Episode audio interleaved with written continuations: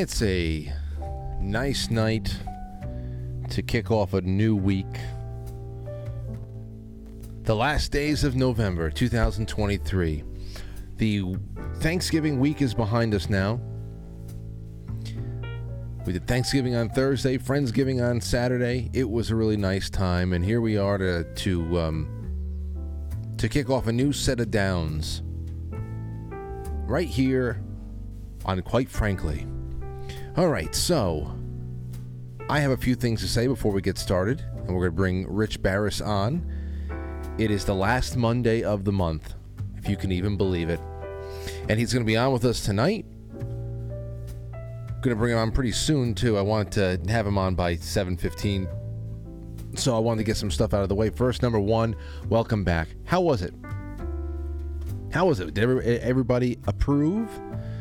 I had a good time. Not too crazy, but just right. It's nice to just bask in in uh, in in the living space that we spent all year uh, remodeling and and have no more craziness and banging and all that other stuff. And now it's just quiet times and some Christmas lights, which is nice. I also would like to say that before I um, I forget and I give you guys a little bit of time to take part in it. But for Cyber Monday, the quite frankly coffee, the light roast, the elevation blend, uh, that is on sale until midnight.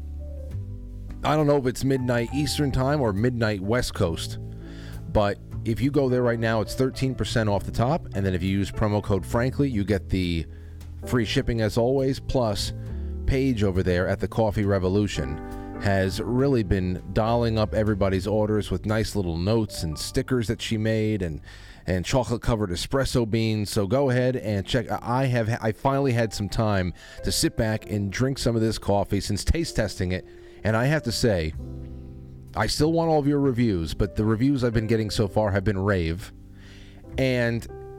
Even though I want to develop new roasts and blends as seasons come and go, I don't think I want to let go of this one. So I think we might just be adding to the collection if we ever do anything because I don't want to let this one go. It tastes too good. So, just saying, you can click through on that on quitefrankly.tv. There's a rotating banner right below the video embed, or you can find the link on the affiliates page. Coffee Revolution goes right to our page. Use promo code Frankly. That's what I want to say because we have a Cyber Monday deal going on and all of our other friends on the affiliates page. Check them out because now it's Christmas time and you got to stuff those stockings. Perfect stuff over there. Only thing I can't tell you is a wine. I don't have any wine. I would love to have a bottled wine. Give somebody some chocolate, some wine, some coffee, uh, some survival food. It's perfect. It's perfect. Can go on and on and on, but I won't. Rich Baris is on tonight. Danny Katz, author, is on with us tomorrow. She got a new book out. Brendan Dilley is on to stir the pot on Wednesday night. I saw Brendan was in in the box watching a little bit of that South Carolina game with President Trump the other day. So I got some I got some questions to ask just about that experience alone. So Dilley will be on with us on Wednesday evening. On Thursday, I'm actually going to be on with Charlie Robinson on his new uh, afternoon slot, his show at 2:30 p.m. I can't wait to do that. Love Charlie. And then we have Barbara Yates coming on the show. Barbara has been in the game for a long time, coaching women in how to how to represent their interests out there in the uh, the business the business world, the corporate world. She's got a website, Womanovers, womanovers.com. That's going to be a good night. And as far as December 1st with Matt, I don't know what we do, but something will come up. And much more on the way. I also want to remind you all there's a few extra things that we put on this on the schedule coming up in December that are going to be really good. Um, ben Davidson, obviously. Actually, no. On, on December 4th, I have Megan Fox. Not that Megan Fox. An even better Megan Fox. Megan Fox coming on um, she's been working with uh, PJ Media for years, covering CPS and family court corruption and medical kidnappings uh, for like 20 years. So she's going to be on with us because I wanted to talk about the the horror stories, the CPS horror stories, and things like that that nature. So she'll be on with us then. Ben Davidson, Uh, Suspicious Observers will be on with us on the 6th. On the 7th, Ashton Forbes is going to be on. This is the guy who did all of the the deep dives into the Malaysian Flight 370 mystery. Now that it has been revived over the last couple of months with those those really otherworldly satellite uploads of the plane kind of just blinking out of existence once these gravity defying spiraling orbs collected around it. I've got plenty of follow up questions. I know he's been doing interviews and all that stuff but I've got plenty of follow up questions. Plus, I just want to have the story on the record over here, quite frankly. So that's going to be a great one. First week of December, coming out swinging. And I got more coming your way, much more. But I don't want to cut into the to Rich's time. So let's get into the grab bag, shall we? The first one up, I already told you about the coffee. Oh, so Matt, on Friday night, as you all know, we were talking a little bit about how many third graders we think that we could, or anybody out there, was an open ended question. If you were faced with a, uh, you needed to fight your way out of a group of third graders, how many do you think you can take at once? And we had a wide range, wide range. I even asked my nephew over the weekend. We went, um, he's a senior in high school and he's done a little bit of uh, camp counseling o- over the summers and stuff. And I asked him, he's a football player too. I said, I said, Jay, if you if you had to fight your way out of an attack of third graders, how many do you think you you could be able to take? And he he sat for a second or two, pregnant pause, and then he said, "I think about ten, which is right around where King said. King said like half a dozen to a dozen, something around there. So I think that he's thinking a little bit more clearly about this. Though I think if you go frantic, twenty, it, you have to be able to pick them off. You can't take the whole group. If they swarm you, you're screwed. But even he said about 10.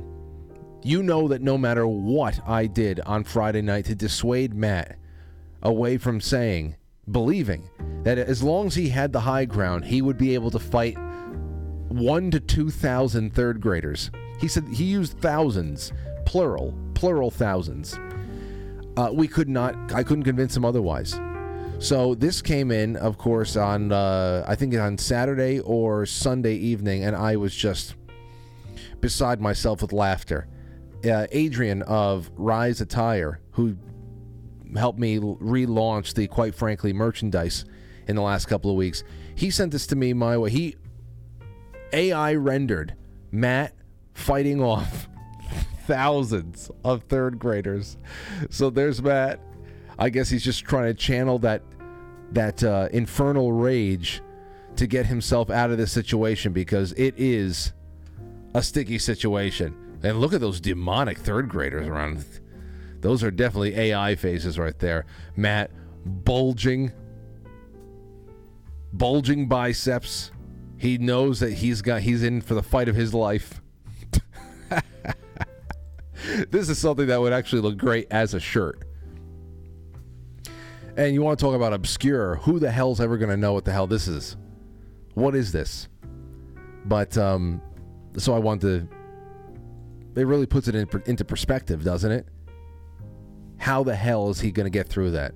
So, anyway, I just wanted to throw that out there. I put that up on the Instagram, I put that up on the Telegram, and on the the uh, Twitter and and the YouTube community tab. So I hope you like it. In New York, we have a little bit of uh, news.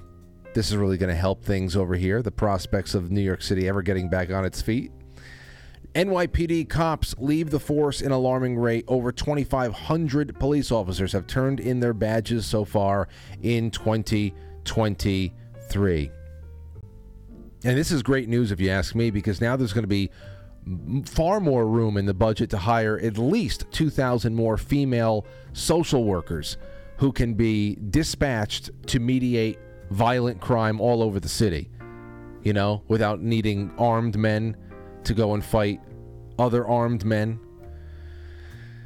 There you have it. 2,500 have already turned in their badges, and it's probably going to be a very similar. You know, it's going to be a very familiar sight to New Yorkers soon. It's either they're going to have the 2,500 new female social workers showing up, or perhaps Chicago can send over a clown car of some of their top pre diabetic female cops who put on one hell of a show over the weekend. This is from uh, the Gateway Pundit, but it's it's been getting around a little bit. Um, here you go. Chicago. Four overweight female police officers try to arrest a male shoplifter, and he ends up escaping. I've got this down for you. It's um, it's about three minutes long, so I, I went to the one minute fifty four second mark. Uh, this is when and he's being very polite. Obviously, he's he's shoplifted, he's committed a crime, but now he is going up against four uh, female police officers. I guess they showed up um, in pairs of two and uh, he is very politely just not complying. So he's resisting, but he's not being violent or anything like. He's resisting, and um, I guess his he just he just figured, okay, enough wrestling with the kids. I want to. I just I actually just want to go home now. So can we? Hold on, hold on, because you got to hear all the radio dispatch talking to some of the women that are on the scene there. You can hear that they are actually out of breath and almost just like giving up just whatever. And they're talking about uh, sending multiple cars. This is one, one perp. It was a positive on the show up. So there you go. Four of them are, are kind of. they're trying to get an arm. I think they managed to get one handcuff on. But now he just starts saying, "Okay, I, I want to go home," and uh, that's when things get a little bit more. I don't know. They start breathing heavier. Zero two zero six. Okay, we're struggling. Struggling now. All right, nine five and nine. Give me some more cars. Give me some more cars. Nine five and. Get me some more. First of all, just to I, to listen to this dis- dispatch. All right, get me some more cars. The fact that they already have four police officers wrestling feebly with this man and that they're calling in multiple more they're calling in the entire police whoever's on duty in chicago is coming to this one guy who probably stole a toothbrush and some deodorant. Uh, it, it, it is just so clownish and also horrifying at the same time because this is supposedly the force that is keeping civil society together if you live in places like Chicago or New York City, this is what you're what is protecting you. This is who you call in a jam. Give me some more cars. Turn that way.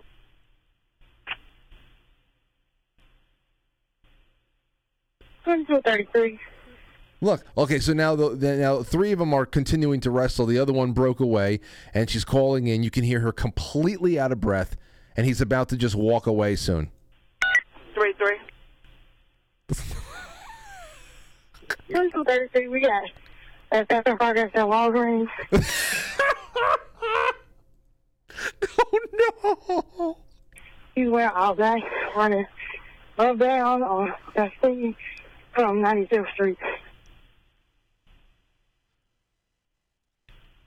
Northbound Justine from 9-5. The offender is running northbound. Do we have one in custody over here? Is this who we fighting with, or he took off from y'all? He's taking off. He's taken off. Can't can't breathe. He's taken off. Can't breathe. He just finally said, "Okay, ladies, I have to go home now." Wow.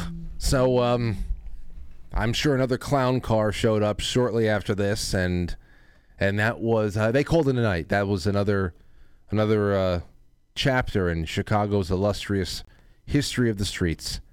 Okay, we will be right back.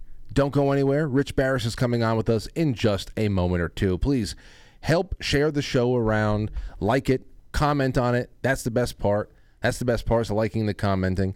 And um, and the full live experience will be on quitefrankly.tv or pilled.net, the foxhole. All those links are in the description below, especially on YouTube and Rumble and uh, and um, and Rokfin. Of course, the, the live show in its entirety is uploaded to almost all of those platforms afterwards. But uh, second half is going to be really interesting because we're going off the rails with Rich a little bit. I wanted to talk about glitches in the Matrix because I know that he's interested in this stuff, and I wouldn't be surprised if he has a couple of stories of his own, or at least stories he's collected. Don't go anywhere. We'll be right back. Plan is simple. We break into the Capitol building, we infiltrate the government, and we kidnap the Speaker of the House. Everyone down on the ground, FBI! Oh, it's over, all right. It's over. For all of you you FBI scum! We're the true patriots, standing up for liberty and stuff! Wait just one minute. Steve! Steve Crenshaw! you got me. First, we got right here. We're all FBI agents if that hasn't been obvious. all right. FBI. I don't know how you sleep at night. Traitors.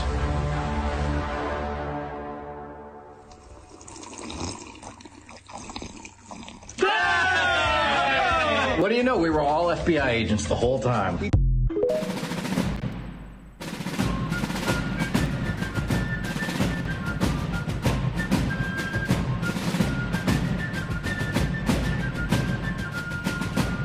You let one ant stand up to us, then they all might stand up. Those puny little ants outnumber us a hundred to one. And if they ever figure that out, there goes our way of life. It's not about food. It's about keeping those ants in line. That's why we're going back. Does anybody else want to stay? Let's ride!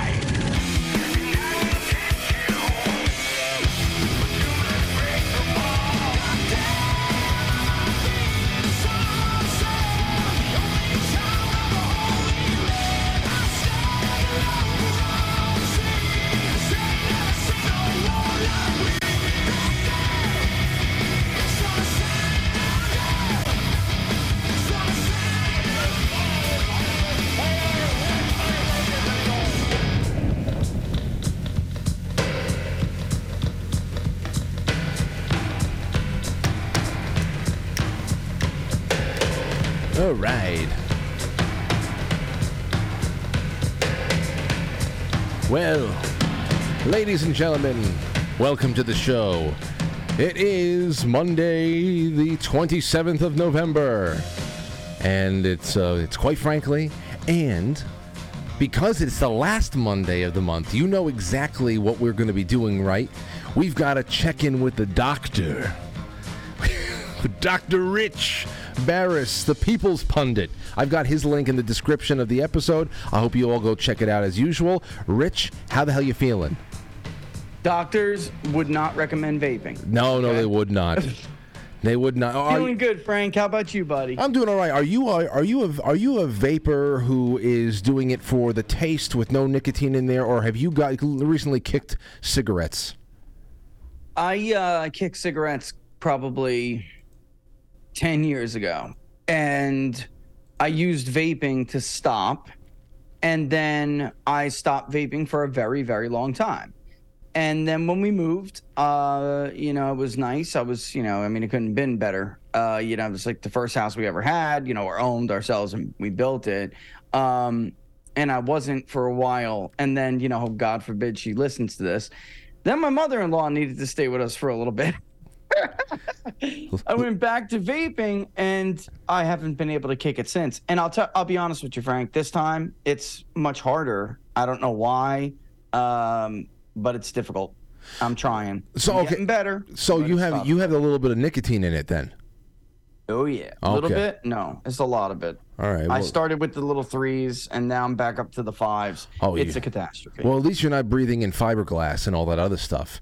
I mean, I have. Well, uh, that's true. And I'll tell you, I don't feel the way that uh, I felt when I was a smoker. I remember that. I mean, my chest was constantly hurt me as a smoker. However, I don't think you know I'm a you know I'm a data guy, and I don't think we've had nearly enough time to study the impact of vaping. I remember. You know, when Trump was president and Mitt Romney went on this tear, I don't know what Juul ever did to him in the Mormon church, but they went nuts on him and they went nuts on them. There's a documentary right now on, on Netflix about it, uh, The Rise and Fall or something of Juul. And they just got targeted. And there was all of these hit pieces about, and listen, I'm not disputing whether it causes popcorn lung or something like that.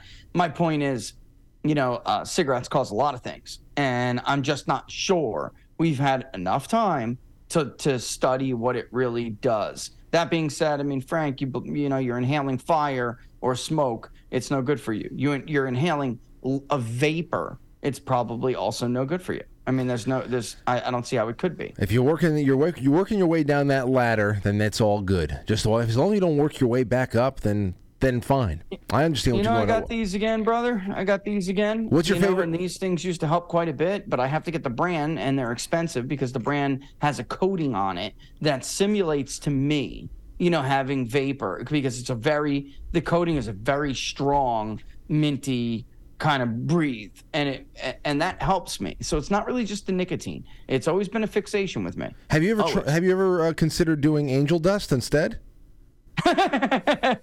Are you, you mean what? You no, but uh, there is an advertiser who's been looking into us, and uh, I told him, you know, send me the products. I'll look at it. Apparently, it's nothing harmful at all. It's just flavor, and that's for people like me with the oral fixation. You know, so Let me ask you, uh, what we'll is your see. favorite flavor? Because I, I can tell you the, the the my favorite flavor is smelling. Whenever the hell I I'm around buddies that that uh, and I had it.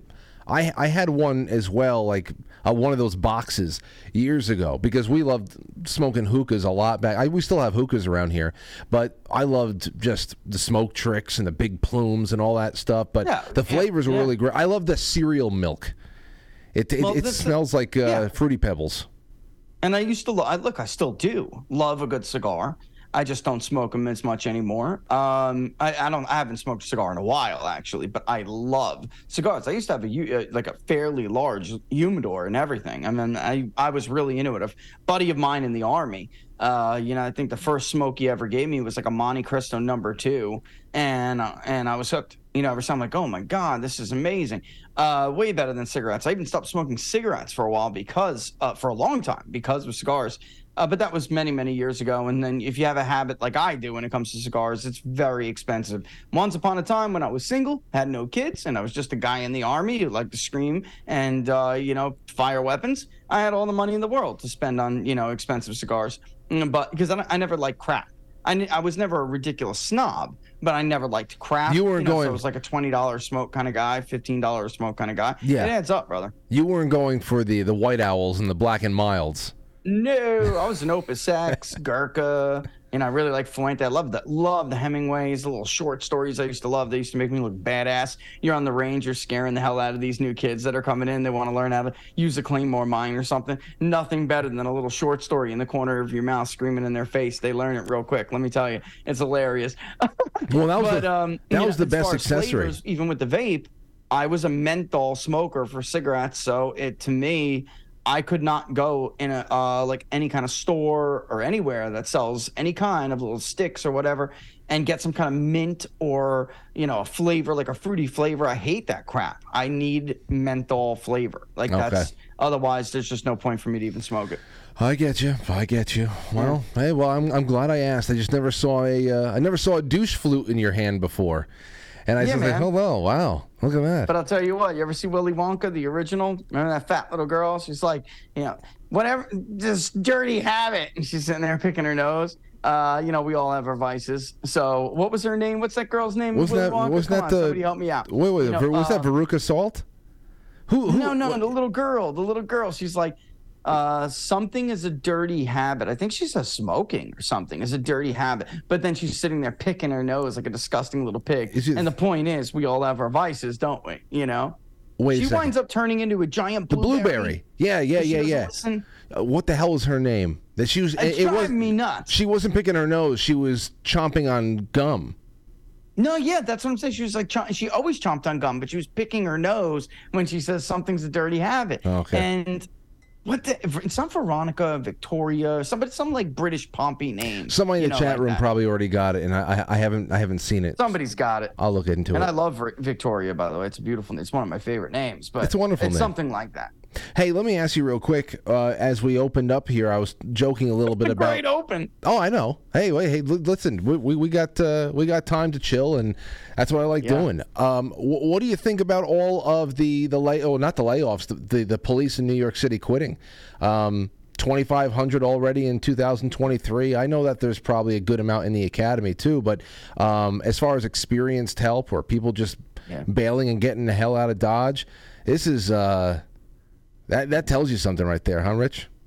Well, you know, I mean, I, I when I heard of that, I thought back to um, Rudy Giuliani some advice he'd given Michael Bloomberg, and for for the most part, Michael Bloomberg, as much as he went off the rails with you know straws and soda and stuff like that, um, he never had a terrible relationship with the police. He understood that the mayor really did have to back the police, and ever since then, they've had De Blasio and now this schmuck. You know, so uh, who the hell would want to be a cop in New York City? And you know, the problem is if you don't keep these guys, then there's no one to train the new ones coming in. It's like you never replace your police force with the quality that you had before. You never will. And look, this is I, I understand. I'm not over here being a you know um, cheerleading for the cops, but New NYPD has come had come a long way, and I think faster than a lot of the other police departments around the nation. The majority, minority,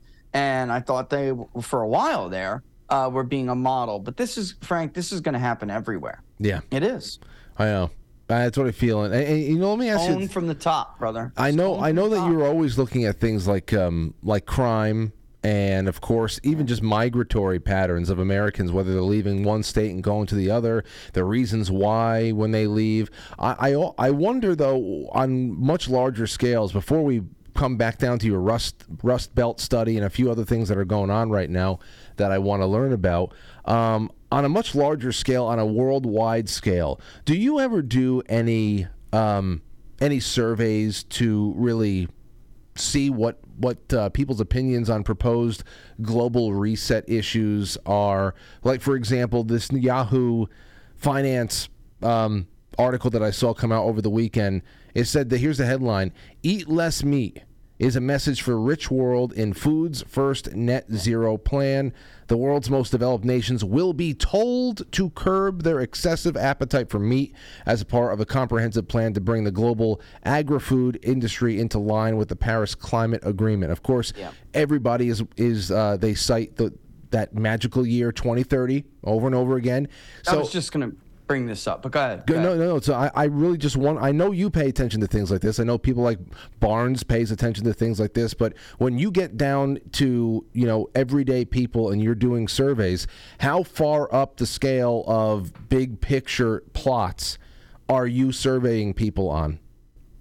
You know, sadly, and it's funny. You, I, I swear, folks, uh, we had no, I had no idea who was going to ask me this. Um, and even for the, the the person who might be listening, we don't do it publicly. A lot of things like that. Sometimes we do, but in this particular case, um, not publicly. We we were in fact hired by um, a private client to do something like this because this is a really really serious issue that I don't think a lot of well I know a lot of Americans, in fact even a lot of Texans who we are actually surveying don't understand and don't know about. And for people who don't know 2030 what Frank's talking about and there's an angle here that's particularly relevant to to, my, to our client the federal government basically wants to take a bunch of land away from Texas cattle farmers um, by 2030. And if they do that, what they're essentially going to do is reduce beef production. Cat, you know,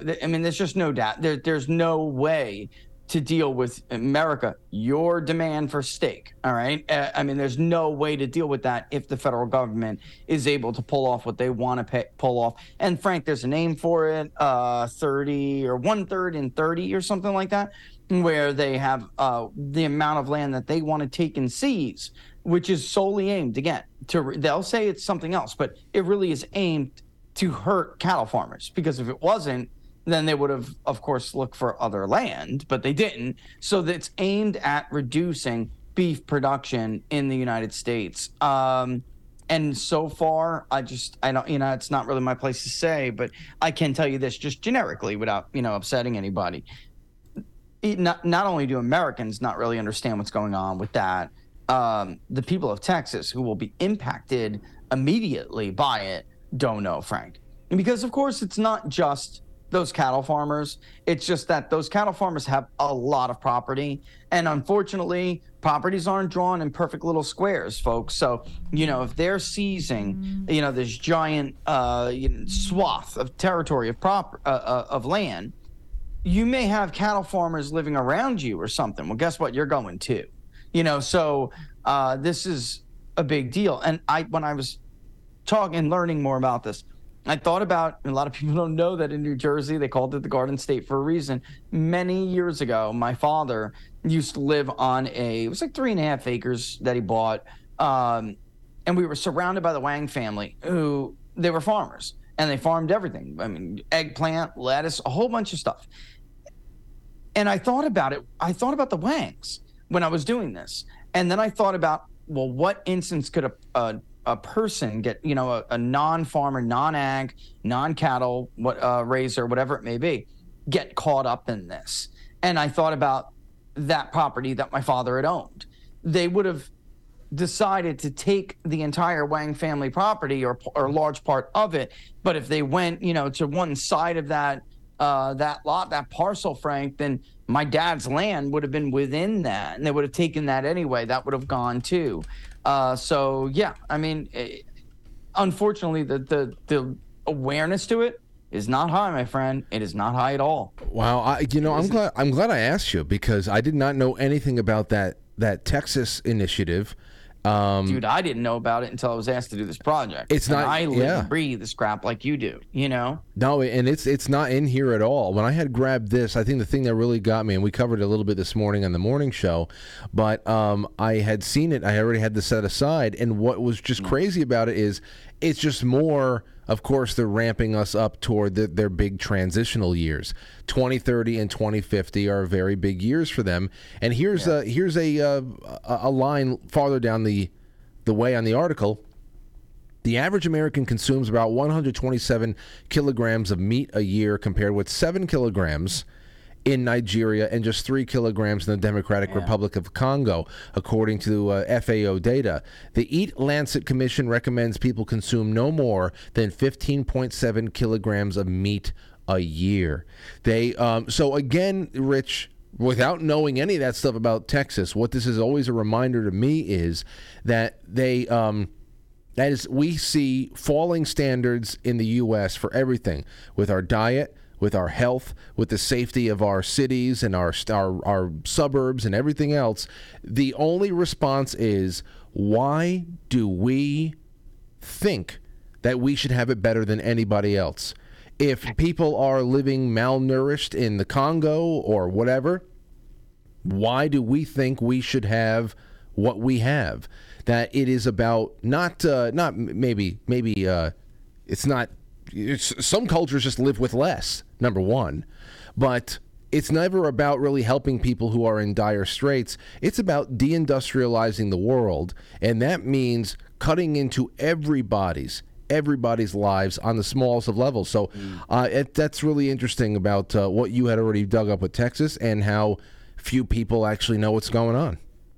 You know, I swear, after talking to some North Carolina farmers, I you know the ag industry in North Carolina is a big deal. Um, yams, you know, a huge chunk. We just had Thanksgiving dinner, right?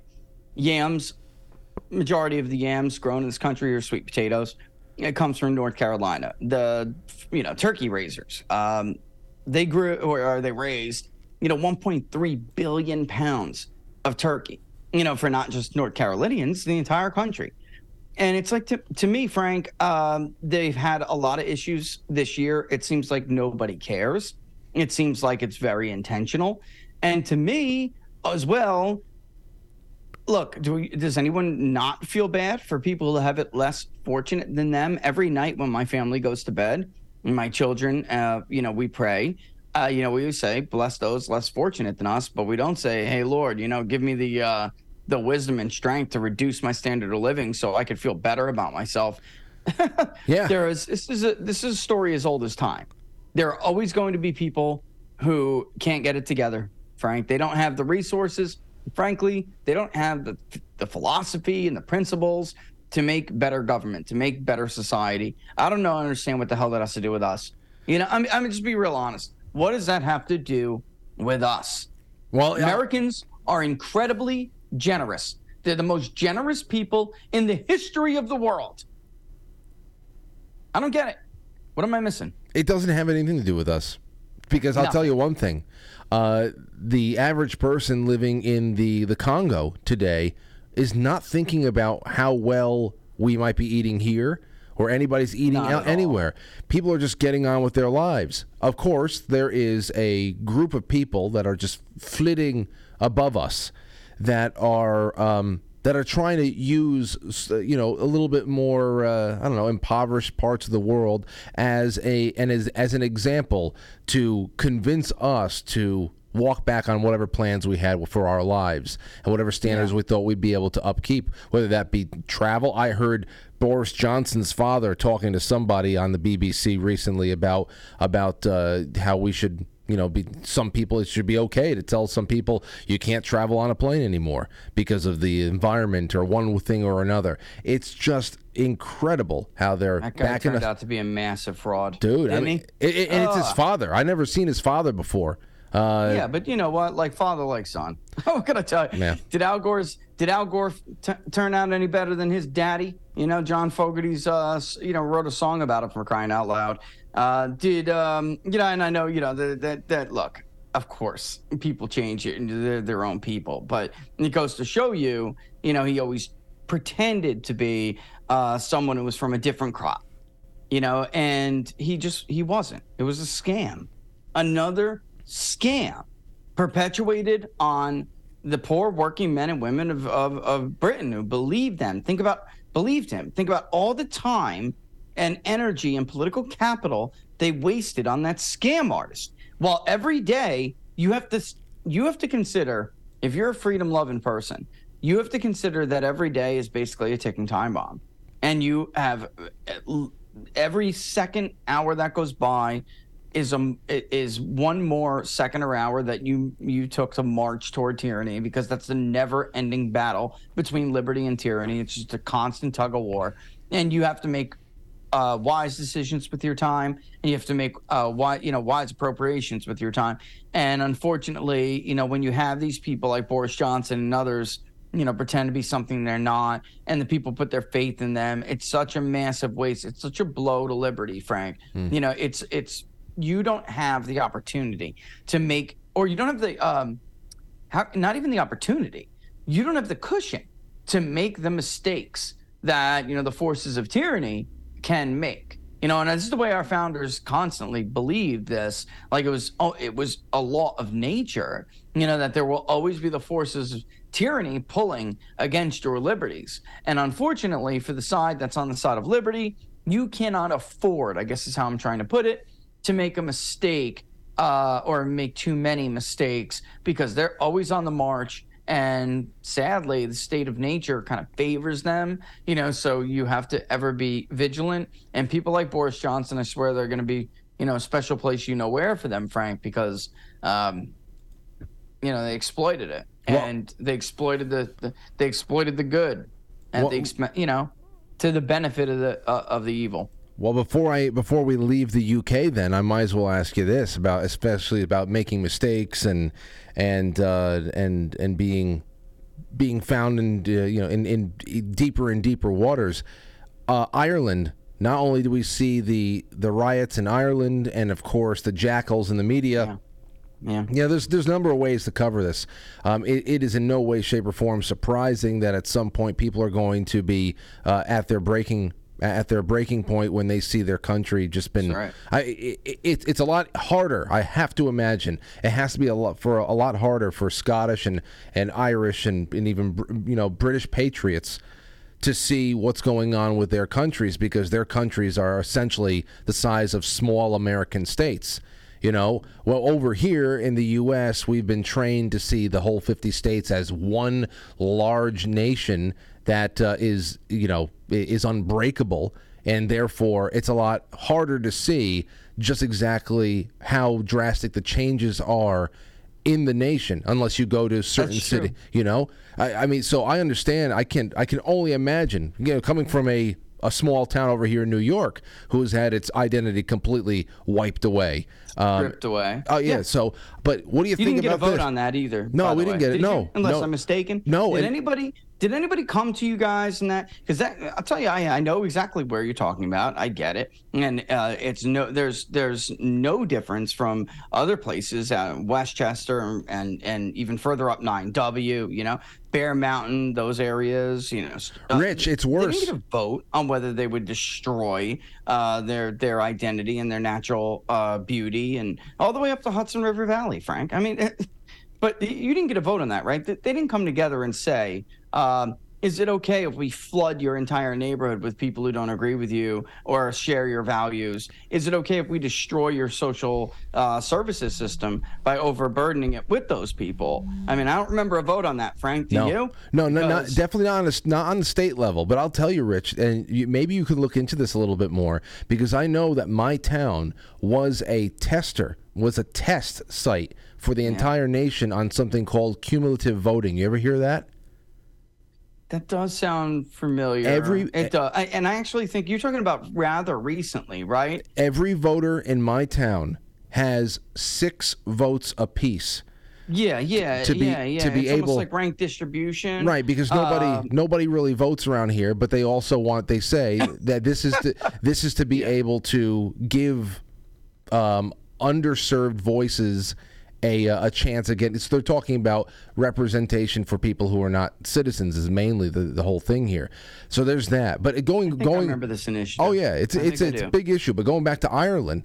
Um, you got this going on. Uh, we heard this one woman. Uh, she's part of some. Maybe she's a member of parliament out there or something, talking about how we stripped away vote. Here, listen to this. Here's 41 seconds. Yeah, play it. This yeah. is the Ireland's Green Party Senator O'Reilly. We're restricting freedoms for the common good, and she's talking about hatred, uh, hate speech. Listen to this. When you think about it, all law, all legislation is about the restriction of freedom. That's exactly what we're doing here. Is we are restricting freedom, but we're doing it for the common good. You will see throughout our constitution, yes, you have rights, but they are restricted for the common good. Everything needs to be balanced. And if your views on other people's identities go to make their lives unsafe, insecure, and cause them such deep discomfort that they cannot live in peace, then I believe that it is our job as legislators to restrict those freedoms for the common good. Okay, so uh, right off the bat, uh, Rich, I am I have been made to feel very uncomfortable, uh, and I would like to be left in peace, and I'm not getting that. So who do I go to to have some arms get twisted on my behalf? Because I know who she's going after. Uh, she's trying to. Uh, she, uh, of course, she's speaking. This Harridan is speaking from the standpoint of this is the this is the unbiased truth of the matter, and there is only one enemy. Yeah, here's uh, what I would say. First, let me preface it with this. Connor, my friend, you know, we'll take you. You can come over here any anytime and uh, g- give us maybe a year and a half to make sure the State Department's under control, and we'll we'll get you. We'll fast track that naturalization for you, buddy. So if you're not up to fighting those idiots and you just want to come over here, you can. Secondly, I'll just say this, and I have, I have no shame in saying this. This is what makes us better than them. Oops, I know you're not supposed to say that. It's true. So this is what makes us better than them. They don't understand where rights come from. Of course, there was a social contract, and in its state of nature, I mean, God, does somebody have to break out on the floor of these stupid houses and read, uh, you know, John Locke for these people, the Treatise on government? Of course, we all lived once upon a time in a state of nature and decided for the common good, uh, for the safety of others, the weaker, that some of us would give some of our rights up for the common good. But the, what makes America better than everybody else and what makes America freer or did than everybody else is the recognition by that government in that social contract that there are certain rights, one among them being the freedom of speech to say whatever the hell you want because it doesn't come from her. She doesn't grant you that right. That right comes from the Almighty Creator.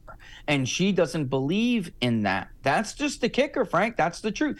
And you wouldn't get any grievance in that. So you wouldn't get any reprieve, or there's no chance for you to air your grievances because right now you're just not one of the bereaved of the state. You're not one of the, you know, the victims of the state. They don't give a damn about you. So the the problem with what some what she's saying is even as honorable and as admirable as it may sound, that kind of language is later used to destroy other people. That kind of language, somebody like a Hitler could easily use to say, you know, the presence of Jews is uh, a threat, is uh, putting, you know, the German people at risk. And you know what? If we just annihilated those Jews, then we'd all be in a better position. So I'm sorry you have the you think you have the right to live. Sure you do, but you're gonna have to give that up for the common good. That kind of stuff can be twisted any which way you want. She has no right to tell anybody, no politician. And that's what makes America different. That's, by the way, why they can call themselves citizens all they want. The fact of the matter is, the, the concept of citizenship as we know it was an American creation. They are subjects and they will always be subjects because they're subjects in their minds and they're subjects in their social contract. They don't have the rights we have because their government does not recognize where those rights come from. Therefore, their personhood, even as a matter of law, forget about philosophically, will never be fully defined or protected. And they are subject to the whim of the state. Somebody changes that. That's what makes modern leftism in America um, so dangerous because it challenges that concept of citizenship that really was developed in America at nowhere else like this. And they are poisoned with the old way, the old Hobbesian way of thinking, where the government ultimately is the arbiter of rights and arbiter of what is good, what is evil, what is right, what is wrong. That doesn't come from government here. And mm. that is the diff- that is re- that is the core difference between us and them. And that's it, Frank. And they've been walking down this dangerous path for many, many, many years.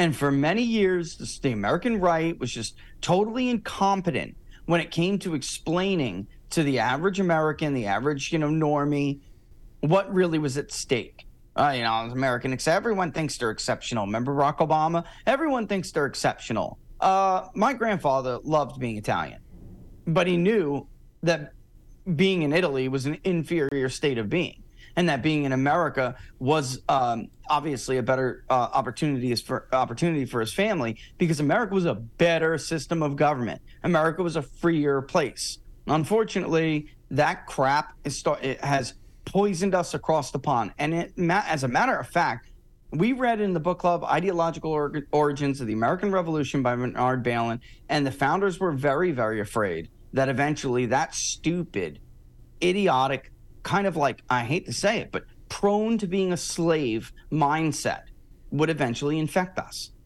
And that is what has happened. Didn't take too long. Uh, didn't honestly, in the I, grand scheme of things. Rome lasted a thousand years. the The Egyptian king, the kingdoms for you know the the old middle, uh, the three kingdoms in Egypt lasted far longer than we did. Yeah, I, we're still a baby when it comes to you know That's our right. our country uh, the age goes but right. you know since we've gone from across the pond back over here stateside i want to ask you something uh, it's it's a it's a little bit of a broader question um, iowa the caucuses iowa caucuses are in 50 days the big countdown has been set and we have this recent quote coming from Joe Biden. He's sitting down for one interview or another. I don't I don't watch him, but I saw the highlights of it and he said that polls don't matter anymore. And whatever his context for that was, I wanted to I wanted to to take that little snippet and talk to you about it because obviously neither does election night uh, or validating the identity of a voter. And as we all know from the 2020 polls, uh, that they were all mirages according to Axios and everything else. So I want to. Here's my bigger question for you.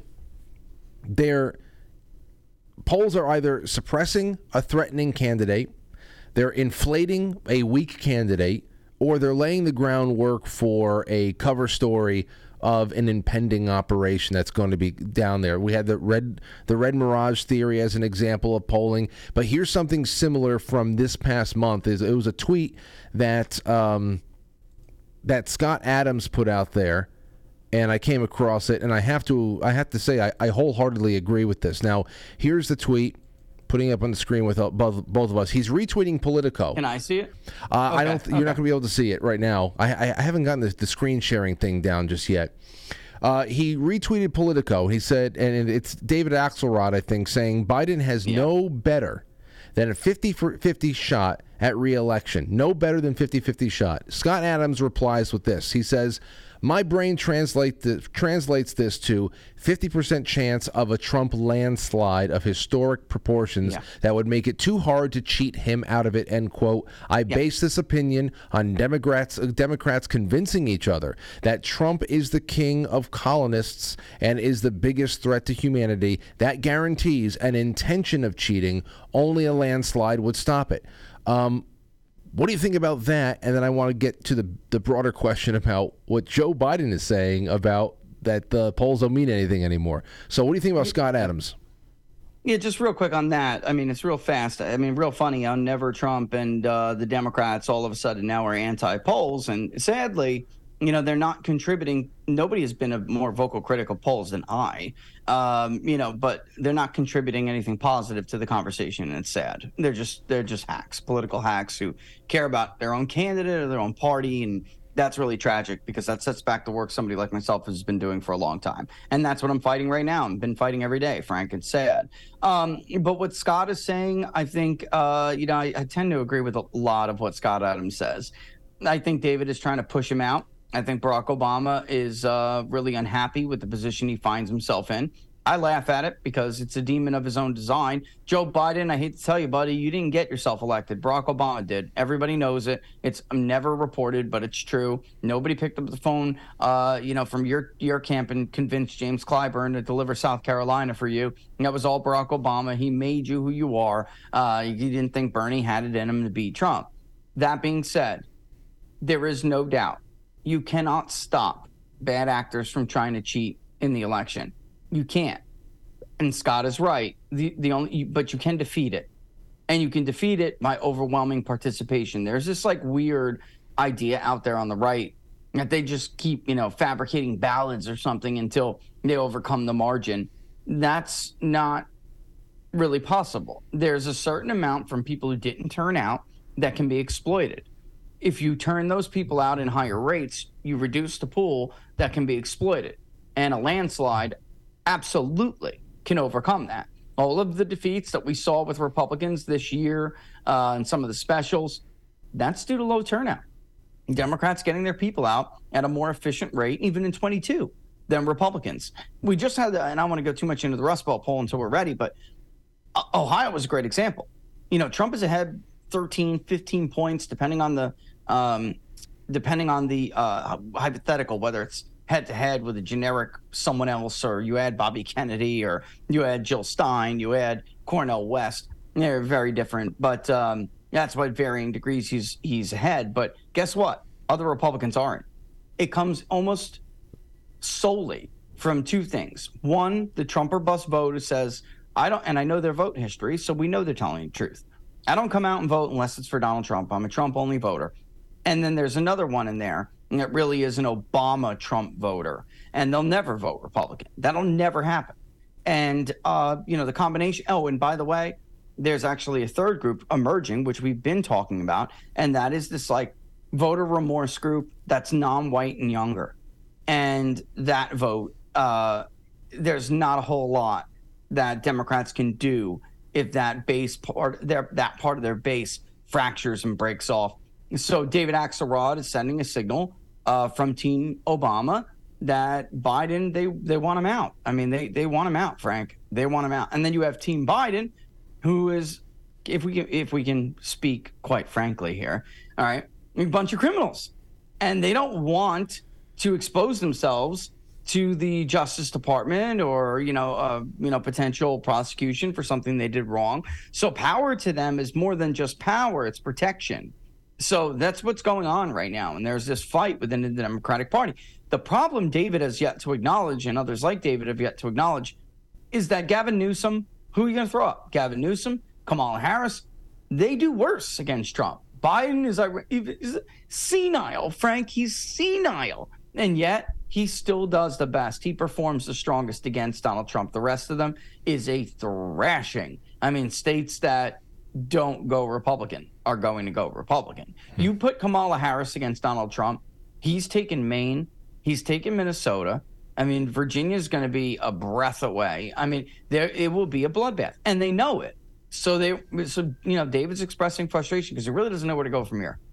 A lot of them don't. They don't know what to do. Well, then go go from there. I have I have a question I'll save for after the break because we're going to go on a uh, uh, an intermission together uh, in about Cool. ten minutes. I'm going to hold you over onto the other side, but for the the ten minutes that remains, talk about the Rust Belt, um, what you have going on there, and uh, and at eight o'clock we'll bounce over. And I have I have a couple other questions, but maybe one bigger question for you about the future of polling and and you in particular, where you see all this going. Before we get into a little bit more weirdness, I want to do a little bit of glitch in the matrix conversation with you in the second half. But tell us about this Rust Got Belt. one for you too. Great. Got one for you. I, I- was I thinking long and hard about this. Can't wait. I got one for you. I can't I don't know if it totally qualifies, but it does in my mind. But let's go. Go, go ahead. That's good. That's good. Okay, go ahead. Uh, tell us about this Rust Belt uh, study because I want to know what, what's been happening there. So I'm not, especially considering what other people have been published before we got out. Uh, you know, we got our numbers out there. I'm not entirely surprised, you know, that Trump is ahead in Pennsylvania. He has a bigger lead in Ohio, which is just an insane lead.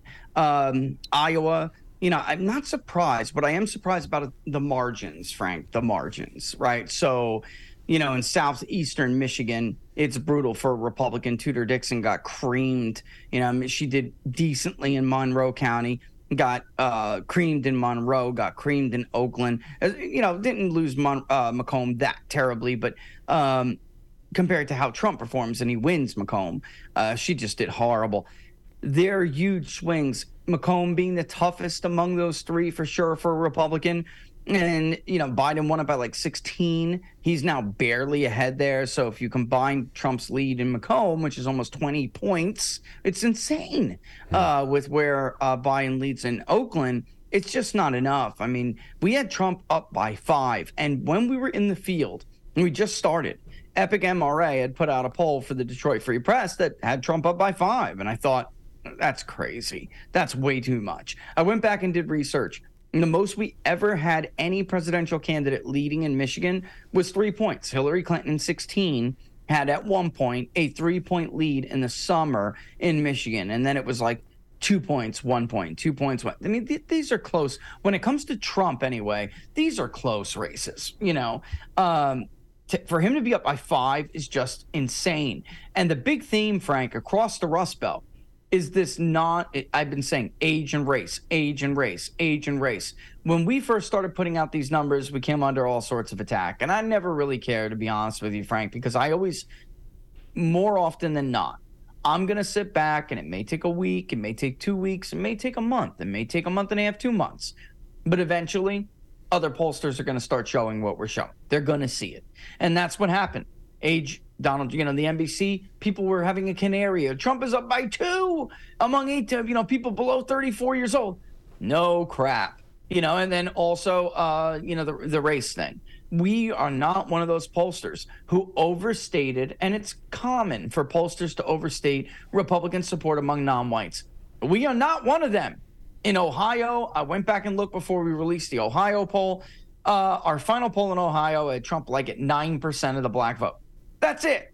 Now he's at like 17. He's at 22 in Michigan. He's at 19 in Pennsylvania. I mean, this is just Jeez. very obvious, Frank. There are young. Wait, when you say 19, men, this is this is in, in one one particular demographic. What, what was the, the 19 in Pennsylvania? That's that's one particular demographic. What is African? American. Wow. African American total African American support, which I think he got like eight in in 2020.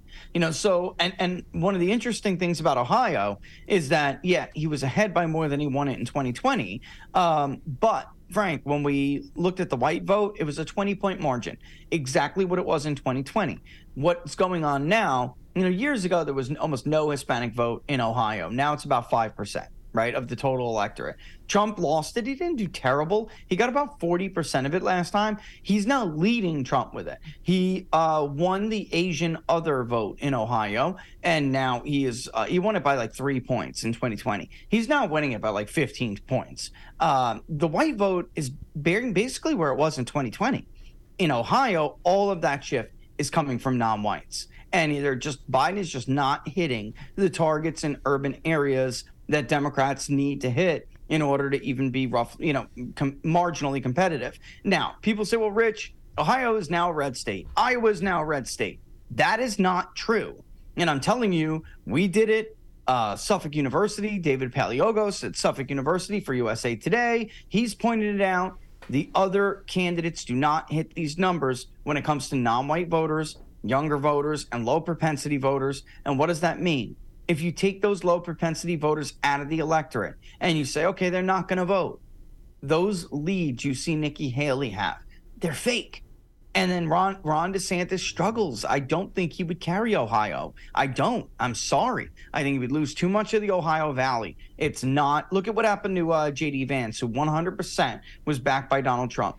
He pulled out areas like Mahoning, um, you know, and, and in and around that area, Youngstown. He pulled it out by a, a little bit, Frank. You know, I mean, but it, he won because he was seen as MAGA. And that's very difficult for another non Trump candidate to be seen. Michigan, no chance. Another Republican, no chance. This is because part of it is you're asking, anytime you run against an incumbent, you're asking uh, the voters to take a risk on you. You know, to take it, it's a gamble. I don't know how you're going to do as president, but I know at least how he's going to do, and that makes me a little bit more comfortable. Even if Biden is unpopular, you know, Carter, by the way, it was a close race until Reagan hit that bar. The other candidates have to give people hypotheticals, and they have to give you IOUs essentially and trust me's. With Trump, they know what he did because he was a president. So it's like Grover Cleveland. You know, the, you said this was going to happen. You said they would screw this up. You said they would screw that up they ran Grover Cleveland out of office because they thought he was too much of a disruptor. Well, two and a half years later, they were begging Grover to come back. And when you can compare two records like that side by side, uh, it's it, it's a problem for the person who uh, beat that incumbent. If they're failing at the job, it's a really hard. It, it's a big problem to convince people to stick with you when they know I just want to go back to peace and prosperity. You know, and, and that's what's going on now. And that's why not only there's voter remorse with people who you would normally think are persuadable, Frank, but there's actually, you know, the acceleration of what is a realignment. Right. Yeah, that's what's happening. I think when you think uh, when you compare him to uh, Grover Cleveland, though, the first thing I comes to my mind is what could the differences be between then and now, and that is that. Well, I think that the reason why Donald Trump is not um, is not uh, working through the the last year of his second and final term at this point yeah. is for far bigger, more insidious reasons than the oh, the, the no votes doubt. the votes didn't show up for him. So you know, yeah, it, totally, I totally, I, I'm with you 100 percent without it, a doubt. It, I would, I, this would be a very interesting uh, way to look at it if it were if what we're living through right now is just because. Um, how how voters were were swinging, how their hearts and their minds were aligned, and you just and when you tell me those types of numbers and, and those demographic breakdowns in places like Pennsylvania and across the Rust Belt, it gets me a little bit of a, of a 20 retrospective. Now, whenever I think about 2019, I get nervous, Rich. When I think about Yeah. the year 2019, I, I get this little pit in my stomach because we didn't know what was coming Little in 20. tick. Yeah, because we, tick. we had no clue. Things were going things were going so smooth. Things were going so smooth, you know, relative to what we have right now.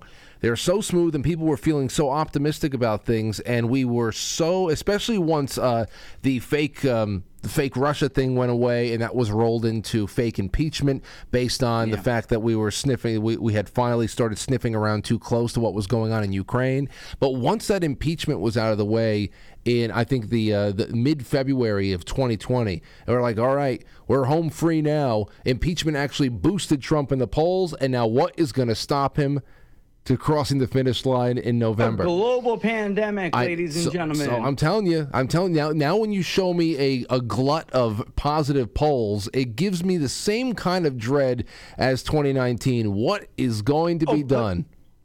Frank, put nothing past these people. I um I'm just gonna say it. You know, I I actually I don't think we would fall for another COVID. No, I, I worry about the man's safety at this point. I do. I, I, I really do. Listen, you know, people kill for the dumbest reasons, Frank. Stupid as money, Frank.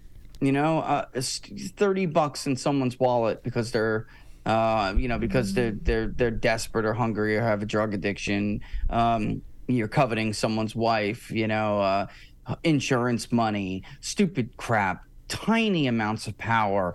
You're talking about the most powerful office in the entire world.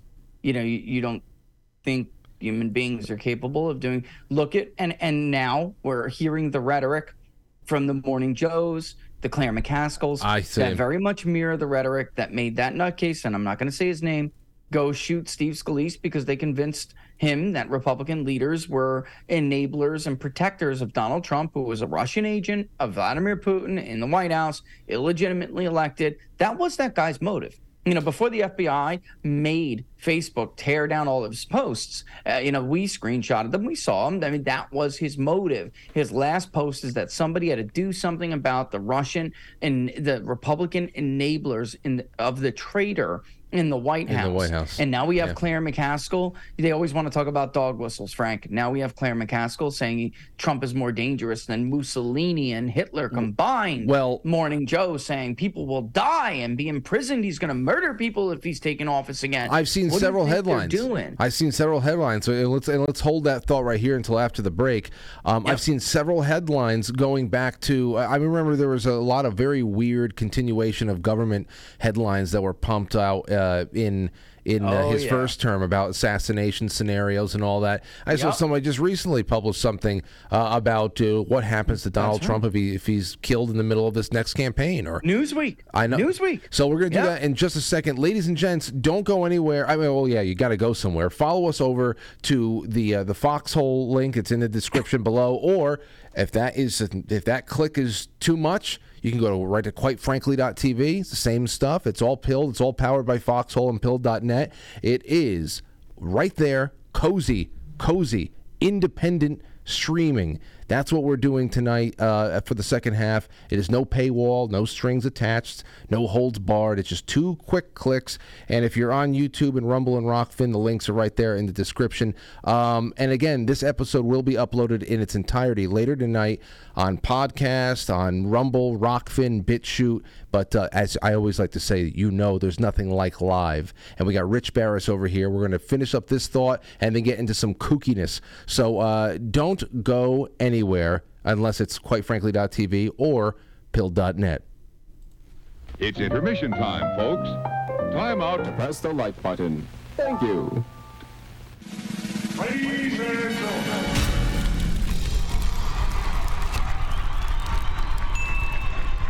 Welcome to intermission. We'll be right back.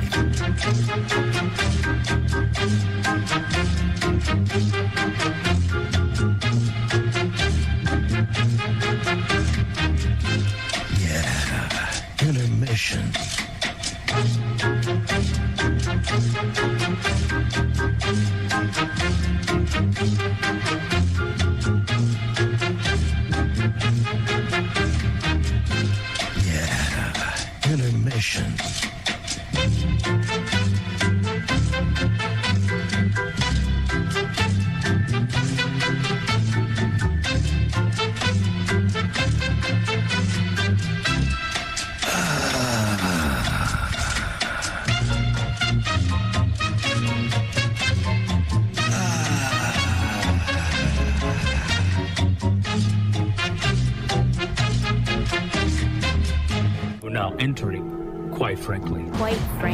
Quite frankly. Quite frankly. Quite frankly.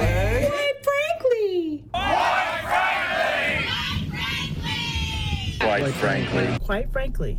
Quite frankly. Quite frankly. Quite frankly. Quite frankly. Quite frankly. Quite frankly. Quite frankly. Quite frankly. Quite frankly. We all support, quite frankly. Not quite. Quite frankly. Go, Brandon. Quite frankly, in Roma, Italia. Quite frankly, you going on Frank's show tonight? I want to get a Coke. Can I get a Coke? So everybody watch. Quite frankly, with Frank.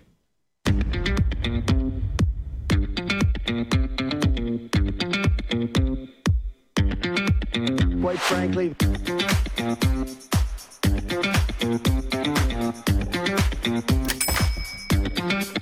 How dare you?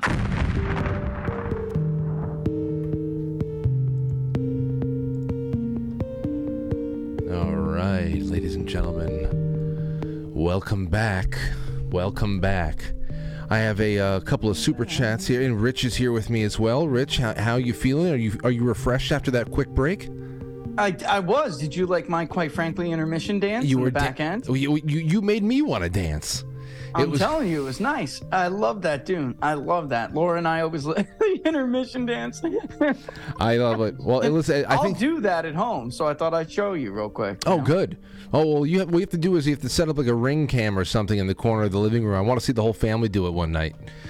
All right. Well, here's what we have. I'm Nice. Gonna, I'm going to save all the super chats until after Rich gets off with us in a little while. Here we have about 20 minutes or so, and I want first thing I want to do, Rich, before we get into some kooky stuff, is I want to ask you a, a more overarching question. We always ask, going back to what uh, someone like uh, Joe Biden says about polls don't mean anything anymore. There will always be a market for what someone like you does, especially if you do it well, especially with organizations, whether they be political or non political, who want to know what real people are actually thinking and feeling about any issue, about products, about anything. Um, but as far as politics and government goes specifically, I do see how public polls uh, and I know that you're one you're you're one of a few really great characters out there that are trying to stand up for the industry for a really n- a necessary uh, you know scientific method here and uh, and and bring some some dignity back to it. But as far as politics and governments go these polls are mainly weapons used by people who care less and less about peacefully persuading voters to their cause and so my question is, where do you see? How do you see Wish your? I could argue with that. I, I, yeah, yeah, I mean, what, what is it really all at the? At, you're talking about peaceful persuasion, a, a, a, a free nation that has representative government. You have candidates that go out there and are trying to persuade people to come and follow you based on what they're saying, weighing how that's going to, you know, and then every couple of years you see, are they worthy of another go?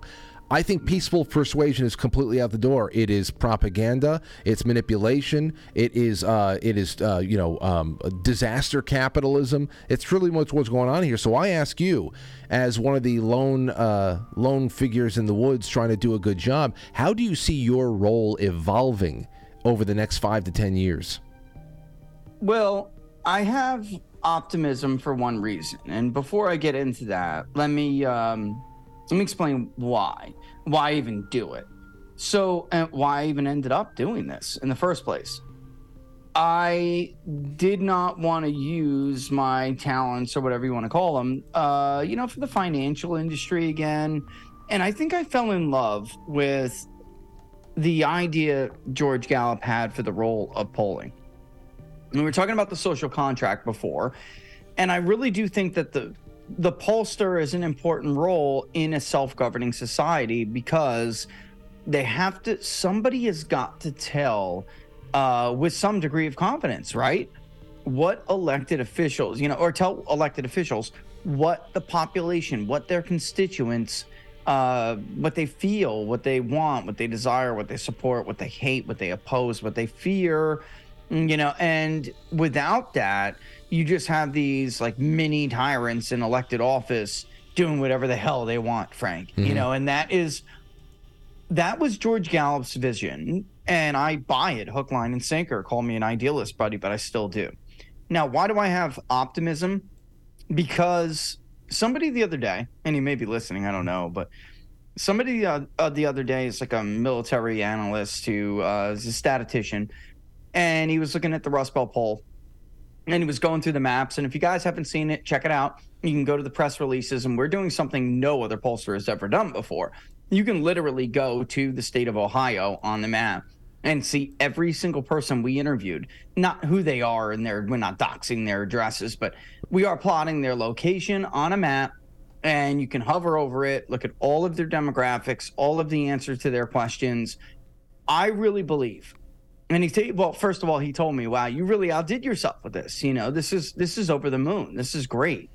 And we have plans to actually implement what we're doing with live caller and live polling, excuse me. So dots will pop up on the map. They'll be gray as people answer questions until they get to what candidate they support. That'll indicate, you know, that'll give that'll assign them whatever color they are. So, you know, if it's Trump v. Biden, they'll be red uh, once they answer that question. If they answer Trump, they'll be blue. If they answer Biden, or they'll be you know yellow if they answer Lars Mapstead or something. If he's the you know libertarian, that is the future. You cannot get away anymore with your crappy little two pages of PDFs. Mm-hmm. You know, oh, I and and the media claiming our poll says this because, and that's it eventually people like me and me i mean it's really me but others will follow frank they will and they are. I can see some of them are following our lead. They will be basically shamed and embarrassed into following our lead. Our following is growing to the point where i am going to make it and my followers who follow me they're very smart very bright people. They're going to make it so that people will ask themselves why would I even believe this? You know, it's because I agree with you. Unfortunately, it's true that a lot of polls are weaponized and polling information. There's a lot of bad misinformation with polling in this election cycle. And sadly, most of it's coming from the right this time. Mm. And it reminds me of 2012. The Unskew the Poll mu- movement is, has been revamped into Unskew the Polls 2.0. Of course, eight months ago, they didn't have a problem with polls. Now they do. Um, but eventually, Frank, these people will not endure. They will not survive. People will seek out something that is transparent, uh, something that is um, honest, accurate, and everyone else will just be a laughing stock, whether they want to admit it or not. Like, look, everyone knows about my fight with Nate Silver.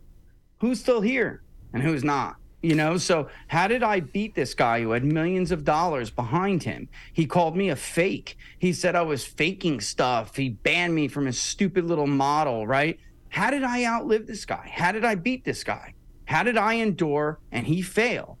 Because I was honest and transparent. And people will always hunger for that, my friend. It's a great people point. Always hunger for that. It's a great point. I, I think I think um I an should entire organization, E ESPN, Disney, the New York Times, beat them all. You know, That's just uh, that's a, a standard. I guess should just be applied across the board. There, um, I think about what we're doing right now with this this show and other shows like it, and I guess why would that be any different for someone like you? It's the new media. That That's means right. That means it's it's Yeah. it's it's parallel to everything that was and has become rotten, and uh, and this is just uh, we we don't have the the makeup, we don't have the blush and the lipstick, we don't have the high heels, we don't have the uh, the ten thousand dollar suits. We're just talking to you, and uh, and I think I think the, the the biggest part there is we'll show you. we you do have the courtesy not to insult their intelligence. That's Right. what we have. Right. Well, and you know why, Rich? I think what is really going for is, especially someone like you, you have the resources and the tools to go out there and create models and talk to people and actually bring uh, actionable data to to the public to ask their questions to see where something is trending and then ask questions and have conversations. Uh, someone like me, you know, I, I I have my opinions. I have I draw my own conclusions from time to time.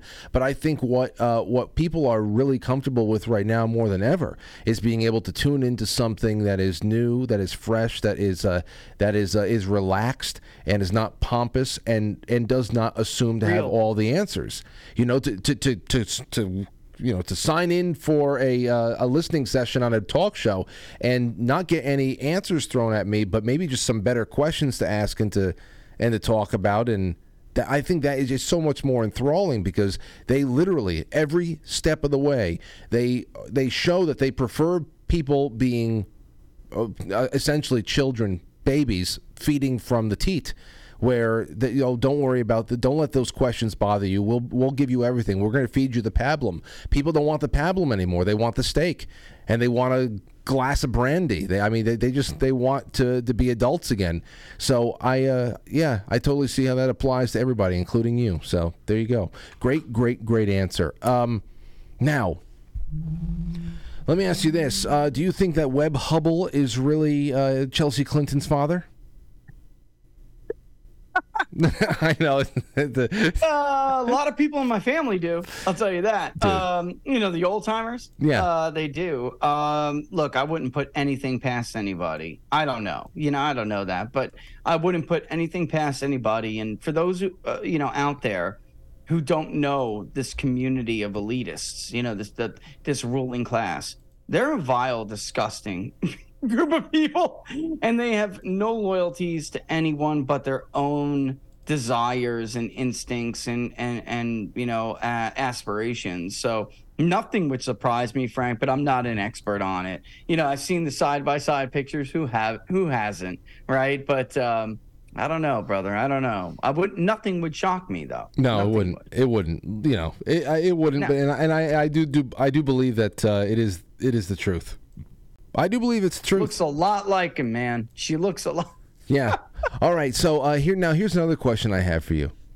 Before we get into glitch, glitches in the matrix, uh, how many third graders do you think that you can take in a street fight at once? They're coming at you. They're coming at you, Rich. Do you? There's no way to, to avoid this. 42 now. I'm 42. So we have to c- account for stamina. All right. I think, you know, 30 year old Rich would have sidekicked them eh, seven days straight, you know, uh, till it's get- and would have had a lot of fun with it. But I'm getting a little older now. I can't have. Let's say they come at me in waves of 10. All right. Per, 10 per minute. And there's 60 minutes in an hour. And I could take 600 in an hour. I think I could probably last for a few hours before going down. Get out of here. you think? You think? You, okay, wait, wait. You think that you're going to? You're going. You're counting in hundreds. Oh, for sure, Frank. Okay, so you're, you're you're like my buddy Matt. I'm a good fighter. Very Matt- confident in my abilities. Yeah. All right. Well, Thank Matt- you, by the way, to my female Krav Maga instructor in the military. Uh, you know, I, I took, God, Taekwondo. I used to competitively kickbox and Thai box before I even went into the army. And then I met this woman who, um, I don't know what the Israeli government was doing with her, the Israeli IDF was doing with her, uh, but the army kind of, you know, borrowed her and assigned her. That woman taught me how to eliminate movements you know, in a fight, like I would, you would never believe. You know, so many movements are just unnecessary, and you conserve so much energy by doing that. Um, she was one wicked woman. I mean, she was she was amazing, and uh, I'm glad I had the time that I had with her. Honestly, Wow. taught me a lot. Okay. and I'm not even I'm not even ashamed to say that. No. And by the way, Mr. Hudak, you know, she was fantastic. Uh, you were the greatest teacher ever, but um, she was a different kind of teacher. I don't want I don't want my I don't I, I don't want my mentor to be like, you're giving some damn credit to some woman in the military. I made you, you little bastard. Come see me. Come see me. If you if you listen to me, I you could have had a thousand third graders beaten up. Speaking of the Matrix, man, I remember when we were when I was young, he was the strongest. He wasn't a big guy. The strongest, the most, the the fastest, um, one of the most skilled fighters I, I've ever come into contact with. And speaking of the Matrix, I mean, these kids, third graders, you know, I was the only competitive fighter in the school that was full contact competitive, and they used to come and watch us all the time because, you know, they got to watch people really hit each other, you know, and we used to fight like that, uh, obviously, in training. And it- you know, it was it was like the Matrix back then, Frank. It really was. Wow. I miss twenty. I miss twenty two year old Rich. Well, That fast. At now, twenty years later, uh, all you can do is take out a measly six hundred eight year olds, and you you've you've really fallen off. I don't know. I ju- well, you got a lot of confidence. I'm like that, and I'm sure that Laura feels very, very secure in her home there. So that's She's telling me it's time to teach the kids. Actually, I think they're a little young and immature. This, you know, this generation. I also don't think that kids take their father as seriously as they would take a third-party teacher. You It's know, true. Um, I, I really do. I, I believe it wholeheartedly, and I have obviously, you know, started with them, but I do think they would they would develop better in the hands of somebody else. Frank, I, I, I really do. Yeah, I, I, I think about that too. Especially, especially if uh, Aurora ever wanted to even just do something like baseball. I mean, I've been, I've been, co- I've coached baseball for uh, 16 years, and I could definitely give her all the instruction she needs. But how seriously is she going to take the guy that she treats like That's a right. dog in the living room and has me uh, eating from bowls, saying, "You're a doggy now, Daddy." and uh, you know, so I, I, I we'll see, we'll see what happens there. But um, as far as uh, fighting goes, I already know, a, I know a couple of play. The big thing with her is she has to learn how to use a firearm, and then there's going to be other things to do as well. We did that. We yeah, we've been through that. I mean, my son's 14 now. You know, my daughter's 12. Um, he started young. I remember when I got him a little cricket, you know, a little 22 cricket, Mm-hmm. and because he would go out there, and they would keep him. The one the range we would go to was indoors. Um, and they didn't allow it because of the lead in the air, you know, you know that, that much for if you were under, I think, 13. Uh, so we would go early and they would open it up for us. Unfortunately, some nutcase came in, and by the way, a liberal, some nutcase came in and started shooting the place up and then killed himself. So they no longer allowed me to bring my kid in there. Uh, that made news. I don't know, people kind of figure out where that happened, but uh, they shut that puppy down after a while. It didn't matter if we came early or not; they weren't going to let him in there. We've we've been through that. They're both very um, proficient, but also respectful of firearms. Um, but they need to learn. I'm not just talking about basic defense. They have got to learn how to defend themselves. Um, can, you know, it, it, in a, at another level at Yeah. another level because I used to think before I started with again that guy I just referenced who I really think think took me to another level. I thought I was a tough kid back then. You know, I was in a lot of street fights. I was from bad, you know, part of town. Uh, be, not being a big guy, and I'm not talking about like buff. I mean, like you know, not being a big, tall, imposing guy. Those are the guys who have to fight where I'm from. The big guys don't have to, Frank. You know. Yeah. Um, I thought I could take a hit. I thought I could um, do some damage, and this guy just showed me that some stuff that is incredible, you know, that uh, looks like it comes from the movies, is in fact real, and that if you come across one of these guys, they will whoop your, you know what I mean, until into, and I just, I mean, I was hooked. I did not want to be one of those guys. That's actually how I ended up. Um, in that what I did in the military. That's that's how it happened. See, I like these. I like these uh, these backstory moments. I'm glad I brought this up because I like all the Rich Baris backstories. Because you know, for most people who just do who watch your work unfold on screen, uh, you're a mild mannered guy who catches uh, you know catches fire from time to time that uh, you'd never expect could uh, could break your neck. In, uh, in That's Laura just said. That's why I married him in the other room. Uh, you know, there is something to that. I think that it's, pre- it's pretty sad for ladies these days who have to deal with some of these beta guys. I don't, you know, that's not really, uh, that's not really safety. Uh, but it, when I was when I was that young, after 9/11, I did have a fire under me, and I did want to do something. But uh, my hand instructor, because for people who, who've ever kickboxed or Thai box, you know most of the fight is actually about knocking somebody out with your fist, right? So you wear them down with your legs. You're not going to do, you know, you're not Jean Claude Van Damme. You're not going to do three spinning roundhouse kicks or three spinning outside crescent kicks or something to kick somebody and knock them out. That's just not how real fights work. Um, you use them keep your distance. Use kicks to keep your distance to wear them down. You know, to to to, to keep, slow their breathing, kicking them in the rib cage. If you you know over the course of time in rounds. Um, but I had a boxing coach, and you know, I guess I'll just go in on this. Um, yeah, my overall instructor was my overall instructor, but my hands instructor was a guy named Jim Watson, and he was the son for you, you like you real fans of of special operations out there. He was the son of James Patches Watson, the one of the first Navy SEALs ever, and he was SEAL Team Two as opposed to SEAL Team One, who was Rick Marcinko. But because they were time difference in Coronado, they were technically sworn in as SEALs before Rick was, which they always. He's dead. Unfortunately, uh, Patches is is gone now. Um, but they, you know, I guess he made some whispers to his dad, and he was, and and his dad still ran around trying to look for people to go to BUD/S, and um, that's how it happened. And he was, he was look you got to come out here and see this kid because he's got family in the army he might he might end up joining the damn army or something. And i i wasn't i was going to until they did speak to me about BUD/S um and then george bush opened up the 18 x-ray program. And because i didn't want to be an infantry soldier and wait to do something more exceptional uh, i was leaning to BUD/S because you can go off the street into basic underwater demolitions if you want. You back then in the army you could not just apply or join special operations. Uh, you had to be something. And then uh, yeah you had to get in there and then apply for sfas and if you made it you made it. But then last minute, Frank, right before the paperwork.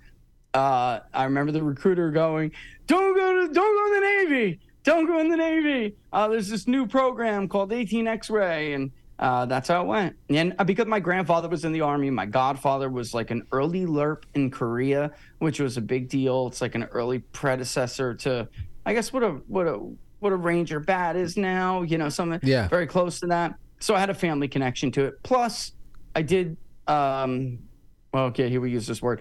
I did identify more Oh, boy. with the concept of De Oppresso Liber than than running in and murking someone and leaving. You know what I mean? Like I wanted to teach people how to fight and defend themselves, and then yeah, that's what being. You know, that's that's the difference. Wow. Um, but jeez, I like this. This is this this is uh.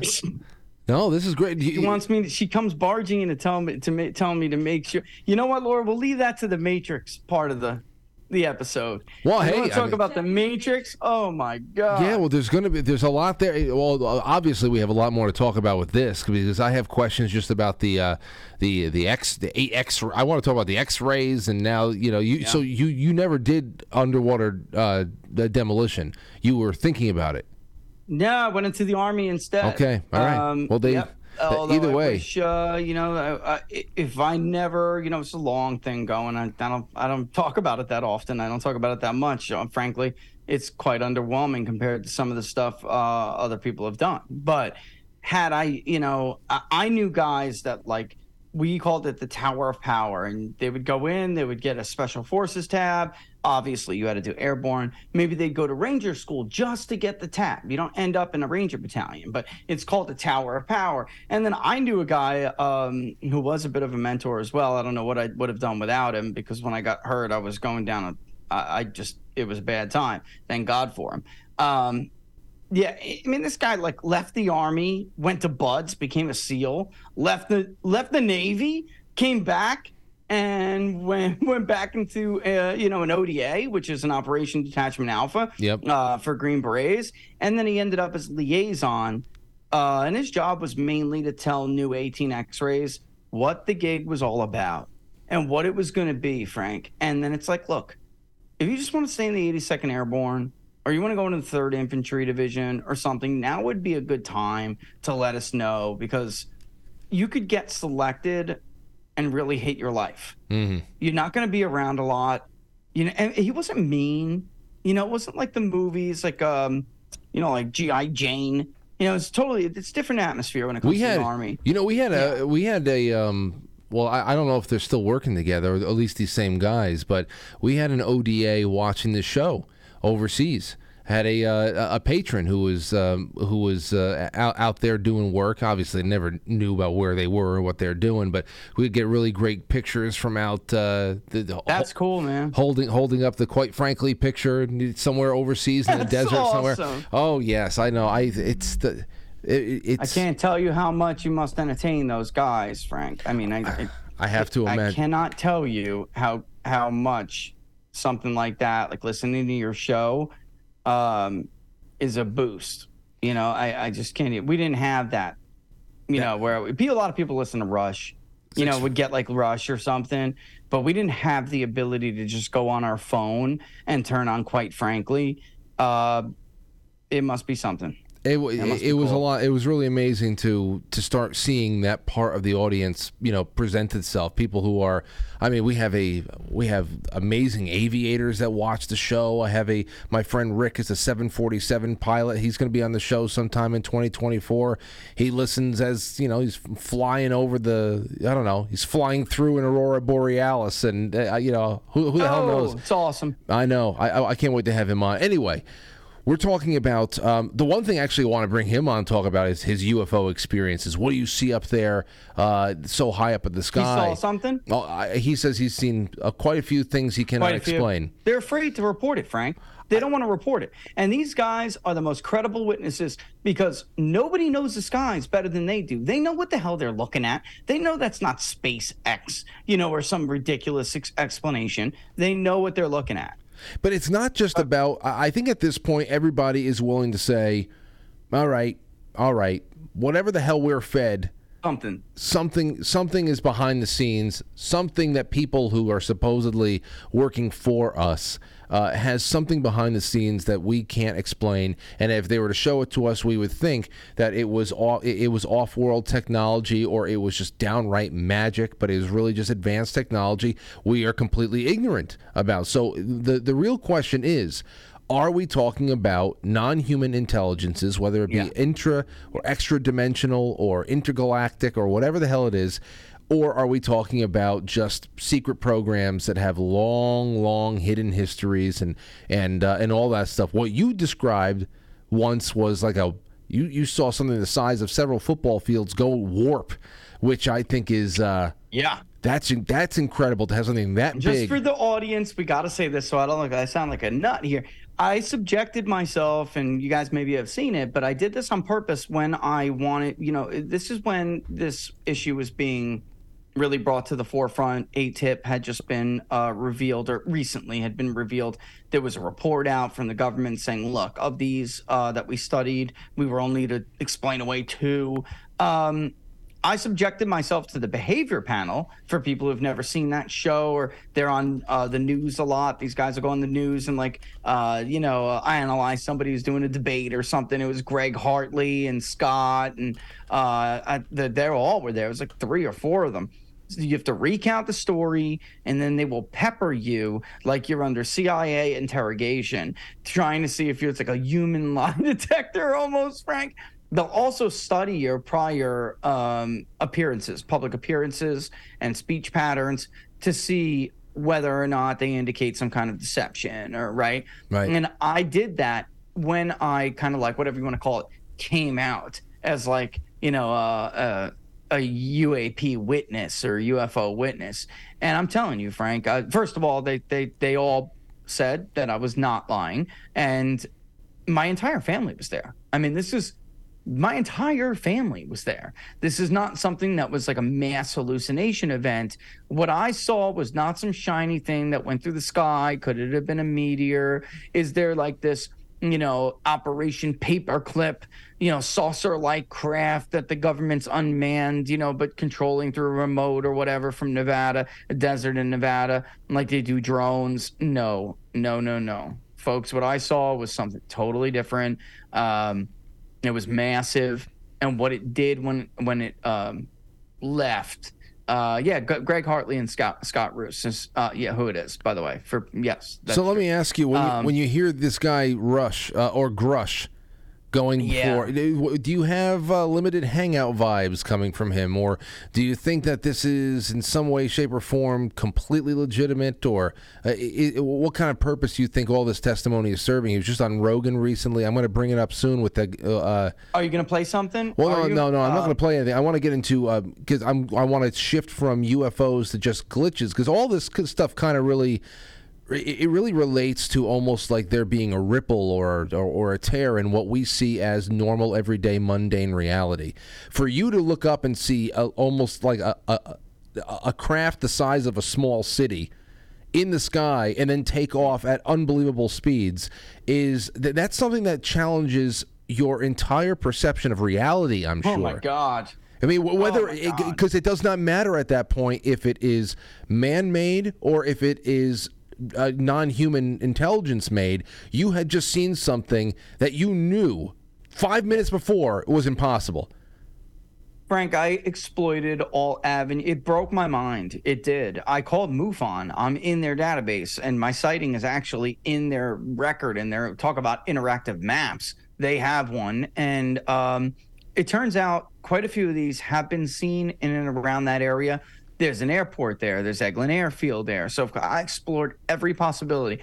I exploited relationships I had, you know, with people. Um, I know guys left and went to Delta. I had made a joke with one of them when I was in the military. That you know, it's funny, you know, because I I got hurt. I didn't make it as far along as he did, uh, or as long in service as he did. And he winds up going to this like obscure, um, this obscure unit within Delta.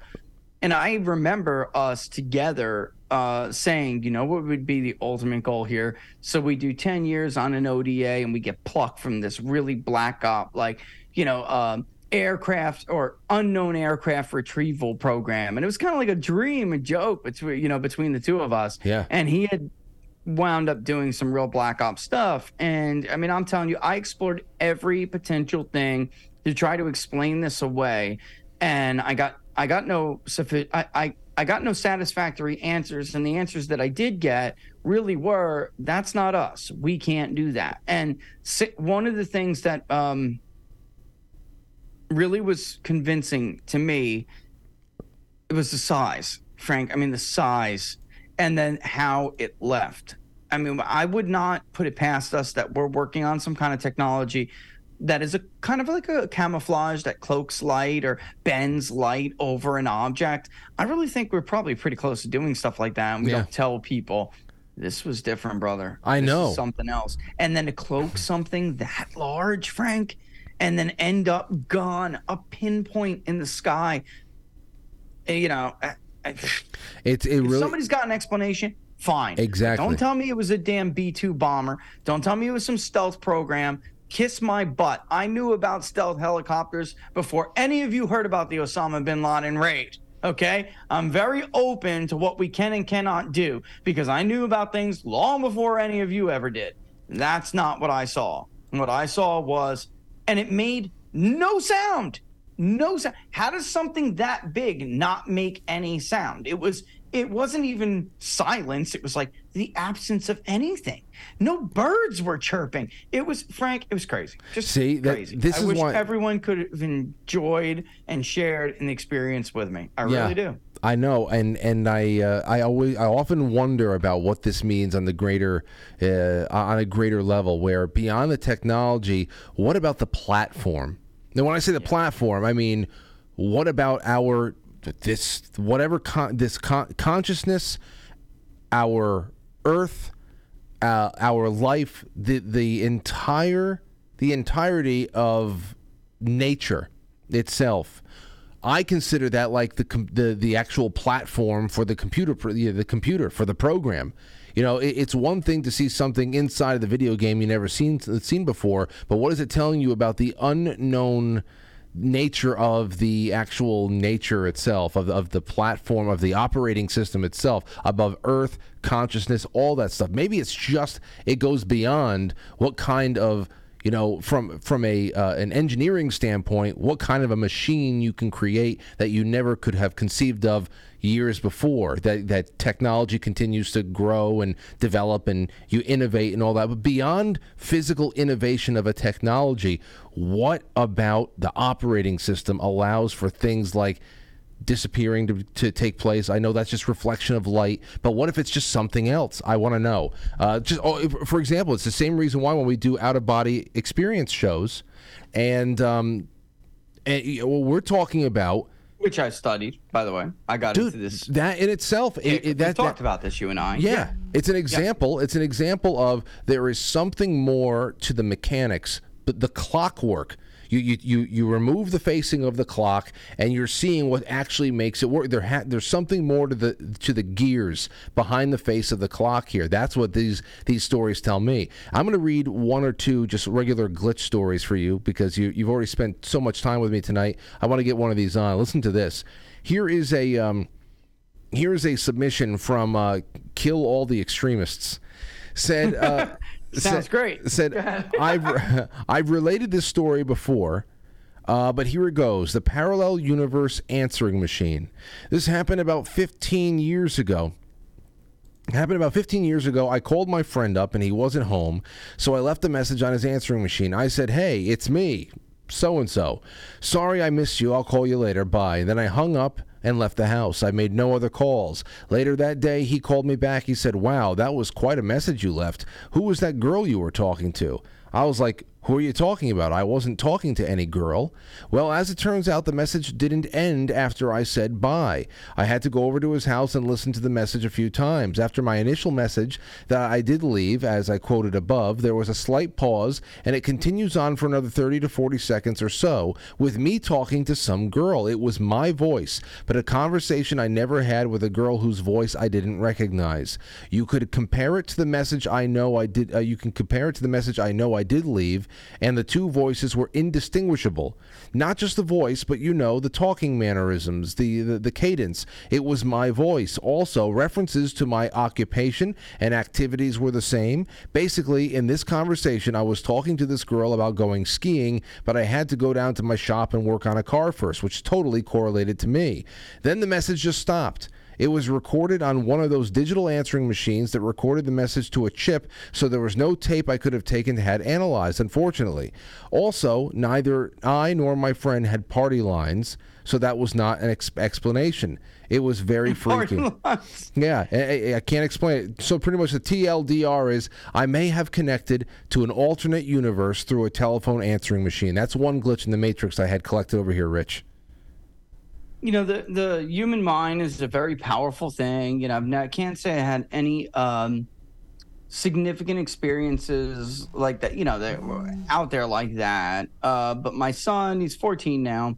Just this past weekend had asked me you know he had deja vu and he's been having deja vu. And he remembers when he was younger he's like i think i had deja vu a lot more when i was younger. Is what you know first of all what is it and why does it seem like I had I just I recently had it, but it reminded me I haven't had it in a long time, and I I used to have it. Why is appear when you're younger? You have more instances of deja vu, is then when you get old, you start to lose it. And he asked me when was the last time you had deja vu, and the truth is, Frank, I don't really know. You know, I remember feeling like I had it younger.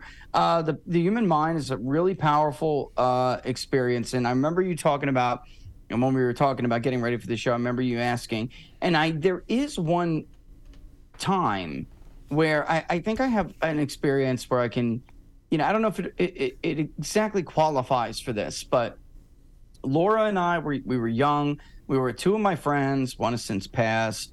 We were fishing, and it had been uh, raining a lot, and that part of the river was pretty nasty. You know, you know, the the the current was strong, and they used to stock uh, walleye and trout and stuff. So we would go and um, fish when they would stock, and then hopefully get something. It, w- it wears down pretty quick because a lot of these people will go and fish fish it out. So you, you have to go deeper and deeper into you know non-civilization, uh, more uncivilized areas to be able to find where some of these you know stock trout would go and hide, and um, you know some of the deeper pools upriver or something. Anyway, I remember the the it was really nasty. The side of the bank of the river was really muddy and slippery. And one of the friends that I had with us um, was I don't know, you know, he's not city slicker. His family, like mine, did come from New York, but he had been living in suburbia a while, but not exactly a kid who knows how, you know, they, intimately what it's like to be dirty and outdoors. Anyway, he got spooked. We went a little bit too close to the edge, and he he uh, he gave me up. I don't know how else to put it. I mean, I'm not saying I, he got scared, so I never really held it against him. But in order to regain his balance, so he did not fall into the nasty, scary water below, and again, the current's moving quick. It's it's not it's scary. Mhm. He pushed me to regain his footing, right, and to be able to stabilize himself so he could get back up where it was muddy and slippery. But he, Frank, he, I mean, he pushed me to be able to do it, to create an opposite reaction.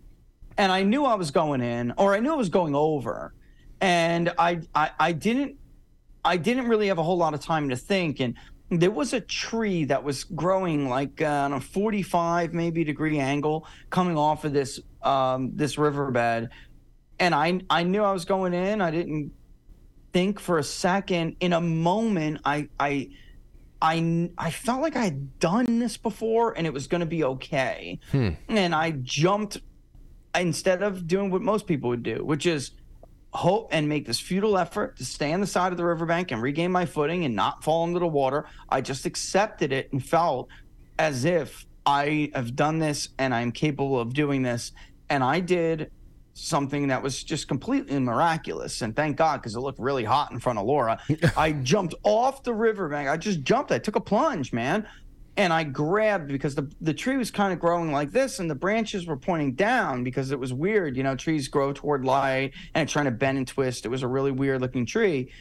and I just jumped and I I I grabbed one of those branches, which gave way. So I went down into it, you know, and then popped back up a little bit. And I shimmied up this branch. It was cracking underneath me as I was shimmying up until I finally got to the thicker, more secure part, you know, of a trunk on this tree that would hold me and hold my weight. And then I just, you know, kind of stomach shimmied all the way back to the riverbank. So you were you were In over you were over the- second. you were uh, uh, uh, just um you were over the rushing river at that point. You were just suspended Oh, by the wide over it, brother. Yeah. I mean, like wide over it. It was not good. You know, I mean, if you went in there and it was cold, really cold at that point. So, uh, you know, it would not have been fun.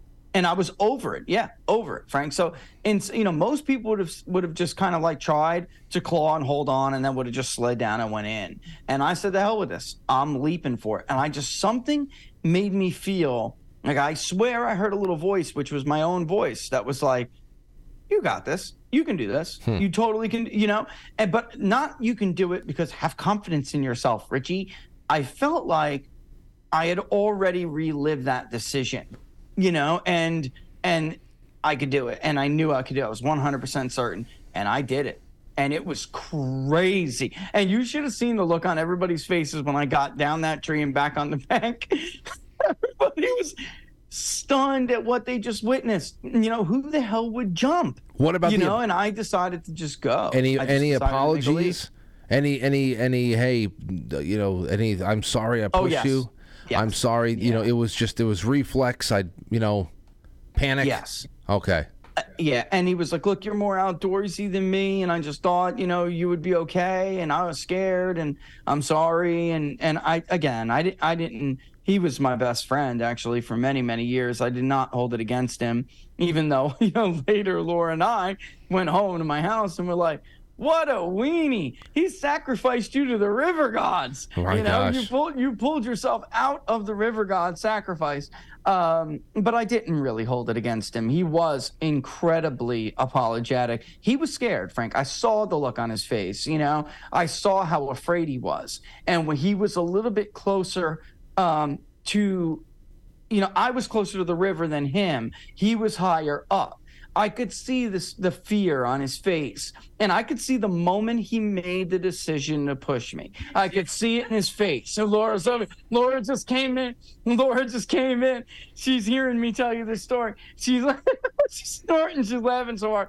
He, she, he, everyone could like. He made that decision. Like, look, I'm sorry, but it isn't going to be me, you know, and and not today. and he just gave me a shove, and I and I was and I just accepted it. But I'm telling you, at that moment, the rest of the world was gone, and it was like 20, 30 feet down, Frank. I mean, it was up there. Oh, Frank. okay, I didn't You know that. Yeah, it was 20. bad, Frank. It was bad. Oh, okay. That, that, that's a that's a whole different ball of wax right there. It was up, Frank. We were trying to get to a spot where we could cast, like, and fish and sit. It was not the the part where we just sat and squatted and started throwing like flies. Like that's not, you know. It, we were up on this really nasty, rugged, un unoccupied area. It was a straight cliff, Hmm. and he pushed me, uh, and and I saw that tree, and it was just me and myself. But I'm telling you, it was like I knew I could do it. Like I felt like in some other I don't know what to call it, some other version of reality, I already made all of the possible decisions. You downloaded. And I assessed that that was the right one, and I knew I could do it. yeah, you, you it, that was like that was an instant download. You want to talk about the Matrix? You like an instant. It was like that's right. An that's instant exactly download of- trying of that's how I'm skill. trying to express this. Yes, it was like an instant download where I I did an instant download and I determined that this was the best possible course of action. Yeah. And that's and I've you know and I did it. You know, And you this is how it ends up if I fight it. This is how it this is how it ends up if I jump but I don't really commit. This is how it ends up if I just commit and go for that branch. And that's what I did. And I must look like friggin' Spider Man, dude. It was I- I- crazy. Yeah, I, and I'm glad you did. crazy. You think about all the things that lead us from point A to point B, and all the things that could have knocked us off along the way. I'm glad, Rich, as I usually am when I have conversations with this with people. I'm glad that you and I are talking together tonight, and I'm sure Laura is too. But um, how about this? I'm gonna do. I'm gonna read through. I want to let you go because you already spent so much time with me. Why don't you let let everybody know um, what you got coming up next? I've got your locals link in the description of the episode. What do you got coming up next? And then I'm gonna do a couple more Matrix stories and all of the super chats on the other end of this. Yeah, because of kids, Minnesota was a little bit late, but locals, you know, Minnesota's up next. Uh, it was, it, it really is basically done. I just have to write the press release, uh, and that will be coming out. Um, and then after that is uh, Wisconsin. I'm just gonna break my butt and get it out because Wisconsin's scheduled out for tomorrow. So uh, they'll they'll follow each other, one right after the other. We have a lot more coming though, Frank. After that, we're gonna do. I thought because this is such a big uh, study and there isn't, you know, it's not typical Rust Belt poll. This is a huge sample because we're trying to get a large sample in every state or an adequate too large sample in each state. And I thought it would be a great opportunity to explain to people because of the study that came out maybe what two weeks ago now, what multi-level uh, regression post-stratification is. And we can use what we have gathered from all of these states to apply it. How would certain areas around that uh, that region vote based on what we know about the population of those people? There's a lot going on, uh, so it would be really cool. Locals, you're you know you're spot on right is the best place to follow us. Peoplespundit.locals.com. And before I go, I want to show you guys something that I think is going to creep you out. All right, since we're talking about the Matrix here, okay, Mhm. Frank. Okay. You know, guys will never have to worry about another COVID. All right, because I, I caught the spirit of Dr. Fauci, and I put him in a Christmas doll. Oh my gosh. It's it's Anthony Fauci. Wave, Anthony. Wave, What do you- Anthony. I oh. said wave. I can't wave. I hope Don't that- worry. I'm gonna take good care of our friend Anthony, and I'm gonna make sure that he's gonna pay for what he did to us. Tell me this doll does not look like Anthony Fauci. Uh, uh, Rich, I was going to say, I hope that you have a very secure, locked trunk that you put that thing in every night. Uh, I wouldn't even want that in the same house as me. Listen, before all of this happened, I thought he was the most magical little thing in the world. And then Laura was like, I think he's creepy. And then, of course, COVID happened. I got him from Hobby Lobby years ago. And we have a little version of him too. He's Jingle. The little guy's name is Bam, Jingle Bam. All right. And I'll be damned if this guy does not look like Anthony Fauci. So to leave you with the creepiest thing in the world, tell me this guy is not. Oh, oh, oh, I know. Oh, I know. Oh, he's looking out for the best interest of the whole household, I'm sure. Well, thank, thank you, Rich, and thank you, uh, creepy uh, the Fauci elf. We hope. I don't know when the first Monday of uh, the last Monday of December is, but uh, oh, oh, oh, that's Christmas.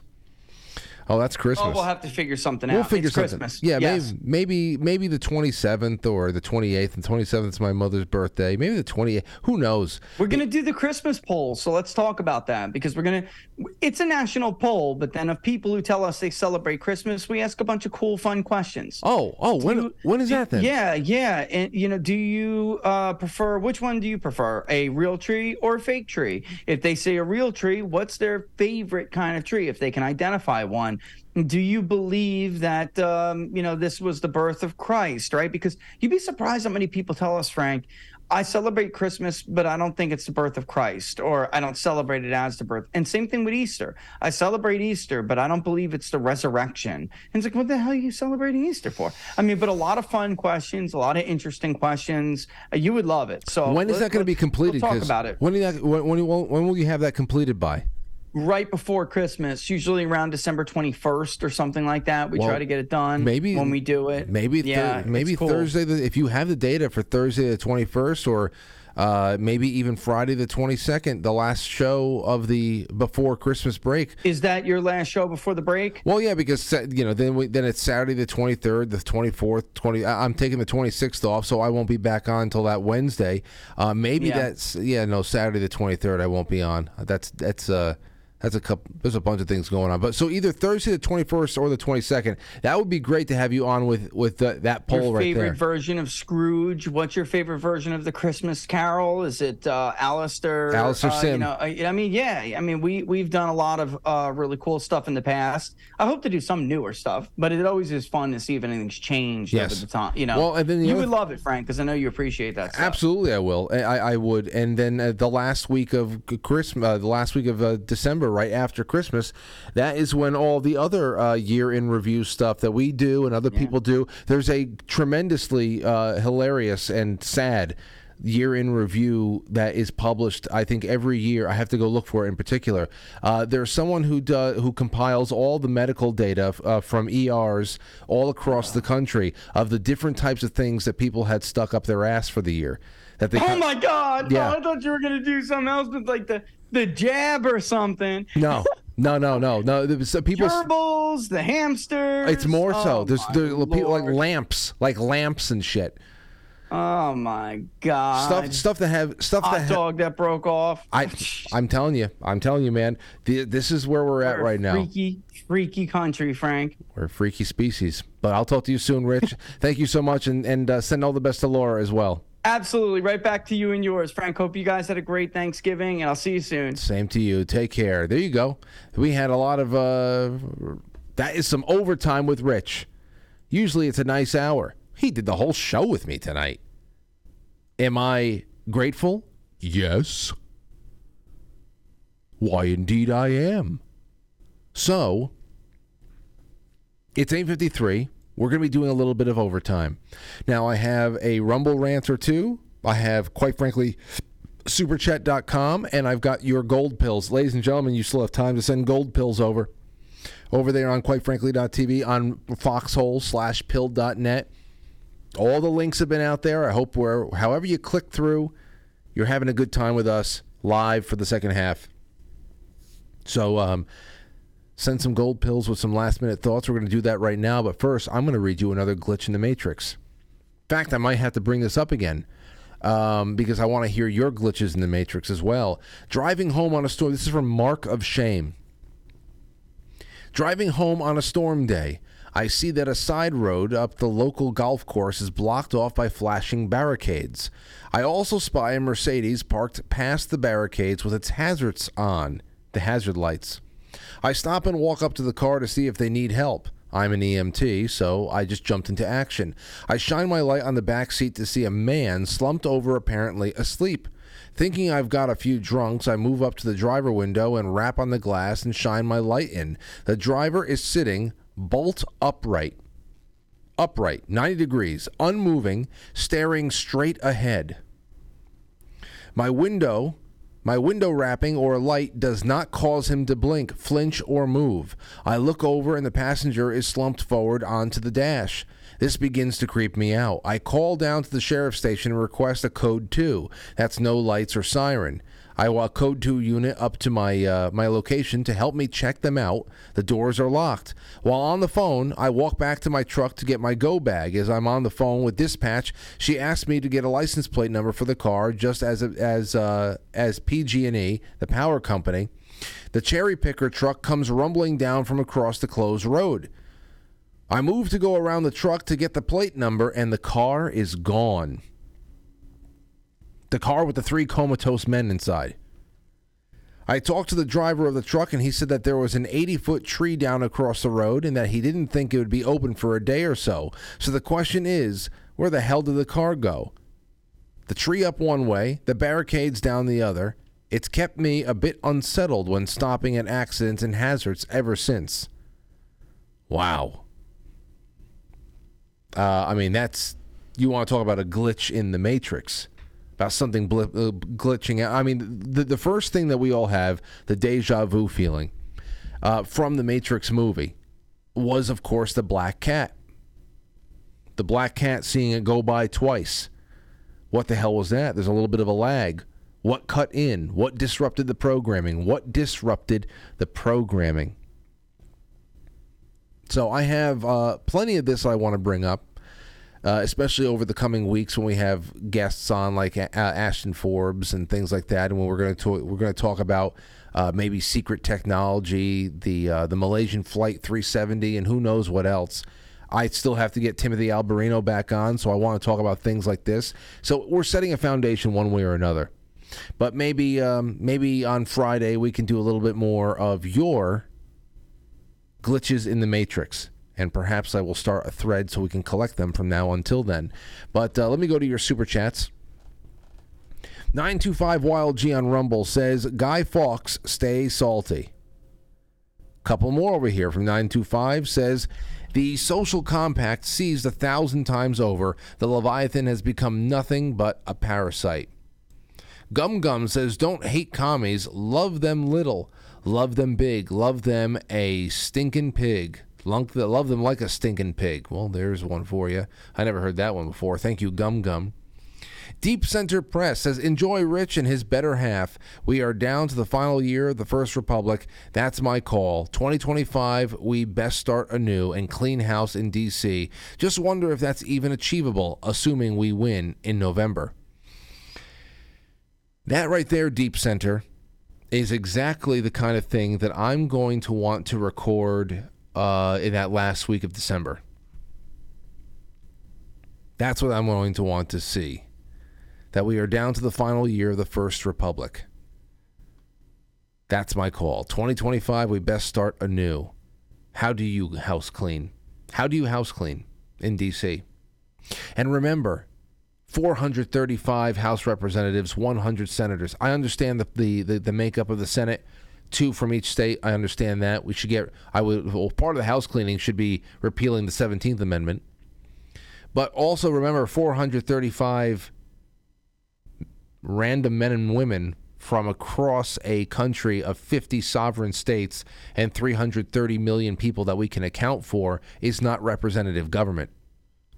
It's not representative government. So until we get that to actually reflect what the Constitution recommends, which would bring us up to about 11,000 House representatives, and figure out a way to actually get there. Yeah, I've heard people say, "Hey, this is a great way that the uh, the blockchain can come into effect. Highly secure, highly secure this and that. Maybe that's how we can get different regions voting on bills and all that stuff. But they like it 435. It's a lot easier to twist 435 arms in one direction or another and make things happen that are not allowed to happen. Man, oh man, that would be something, wouldn't it? All right, thank you, Deep Center Press. Let's go over to. Let me put some. Uh, let me see. Where are you? Oh, here we go. And that's uh, yeah okay. So that's it from Rumble rants. We had a couple of Rumble rants tonight. That's very nice. Thank you guys and gals so much. Can't wait to be on there again tomorrow and kick this all off. Quite frankly, superchat.com. We have a few over here that I want to read. First one is from Stove Says great Monday night. Hope all are well. Would love if, quite frankly, fan the family can keep a friend's uh, friend's granddaughter Esmeralda in their prayers for us. She's recovering from a surgical procedure at a uh, as, as, a very young newborn age after health. Oh wait, at, at a very young newborn age after a health incident. Thank you, Frank. Oh, absolutely. All we know about her is Esmeralda, and I, I hope. I, I really pray everything's all right. And uh, just putting that out there. Keep Esmeralda, friend of Christos and Sarah the Stubes in Massachusetts. Hope she's all right. Uh, Jay Britt says another great show, Frank. I love Rich. Comfy night with all the Franklies. Yes, it was very comfy. Valuna says, How old are you in that age advanced photo, Frank? Oh, I don't know. I just go into Face App and I say old. And I have to imagine I'm in my late 70s. And I'm also deadening my face staring blankly, leaving my mouth open so I look like I, I'm I'm looking like haggard. And I think it's funny. Here's my super chat for your copy of Mario Puzo's The Godfather. That is right. At the end of this week, on December 1st, we are doing a drawing from all the, quite frankly, superchat.com super chats. And uh, somebody is going to, I think this, somebody's going to win Matt's um, national service alerts what he would send out to people through text message if he had control of the national service alerts. Also, The Godfather on the inside has already been inscribed. That's uh, an, inscription, an inscription from Aurora. I walked over to her and she was just writing away diligently. She had something to say, and she's writing on the inside. And uh, so I, so there, she's already. I had to point to it, Aurora. Oh, my baby did this. Oh, anyway, we'll give that away later on in the week. Who's this? Uh, Gay Juanilla. I guess I guess that's supposed to be Bizarro J Gulanello. uh, says I recommend to all my patients a fat-free, high-carb diet of mostly cereals, breads, and pasta. Be vegan or you're super gay. That was your pepperoni health minute featuring J, uh, Gay Juan, Juanella. Juanella. Your pepperoni health minute. See, that's the thing that he would he'd probably say. Wait a minute. Wait a second. I'm I don't I I like that pepperoni. It would have to. I like the. It, it rolls off the tongue well. The pepperoni health minute. It rolls off the tongue well, but pepperoni is actually a much healthier thing to eat than the fat-free, high-carb diet of mostly cereals, breads, and pasta. Okay. He would take the pepperoni out of all of those things. So you gotta you gotta you gotta drop another line sometime and just rename the health minute because that's a little contradictory. All right. Over on quite frankly super ch- oh, oh, quite frankly.tv powered by pilled.net powered by foxhole. Let's see. J uh, NJSF, thank you for the cookie. Thank you, Paulie93 says diet between the holidays for real. Yeah, I have been. Porpoiseful, thank you. Sean Joe. Paulie again says, Do you think people really believe cattle farts are a problem? I think some stupid people do. And I think other people who who talk about cattle farts know that there are just stupid people who will believe it. And therefore, they give themselves a mandate by using the lowest hanging fruit for the lowest common denominator. But I think I think any kind of a, a, a thinking person would say cattle farts is ridiculous. Thank you, Vader369. Jay Jules has bought coffee for Lorraine, Frank. I can't wait to hear what she says about it. Can't wait to hear what she says about it. I love this coffee. Uh, really graceful. Grace got in touch with me today. Said, by the way, I bought I bought a bag for me and my mother. I can't wait to see what she said. And um, Yes, Castle Drummer, thank you. Alan Wrench, Joe M says, "Here you go, thank you." Now, Matt, seventeen seventy six, the one of the head honchos over there at Pilled.net, is handing out bronze tier subscriptions, and people are claiming them, like Rick Rolled and Saint Nipples, Le- Saint Nippleless. Flying Bulldogs just claimed it. So now we just made a couple of new subscribers who will be able to join up. Ladies and gentlemen, if you are now a subscriber on Pill, just remember on Sundays when we do our Sunday live streams, or if there is, if you are a Pilled subscriber, uh, it's starting in January and you are part of the book club, you get your um, your exclusive links for all of the, the bonus materials in your Pilled direct message inbox. That is honored just like the Squarespace, the quite frankly.tv sponsors tab, and the Patreon and the Subscribe Star are. Those four things, universal perks for everybody. Thank you, Matt. Uh, Matt says, "Yeah, let's talk UFOs." So there you go. I'm glad. I'm glad he liked it. Willie fix. Hold on. There's a whole bunch of people here. Damn it. Hold on. NX17, thank you. Jimmy the Saint. Seen Jimmy around. Nana knows too. Gambera, Willie Fix It. Witchy Poo says, in honor of the mats and this wonderful platform. Thank you so much, Witchy. Incredibly generous, always. Keep up the good work, Frank says quite Stevely. He says, ask Rich if Ohio is really red or is it purple, but pro Trump. Uh, Steve, I don't know if this is from earlier in the in the show, but prior to the intermission, go and listen to what he said about Ohio. I think you're going to get more than enough of an answer right there. Here's to boosting the scratching, says Zoso Dude.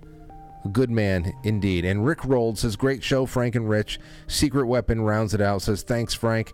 And thank you, Rich. Well, thank you all.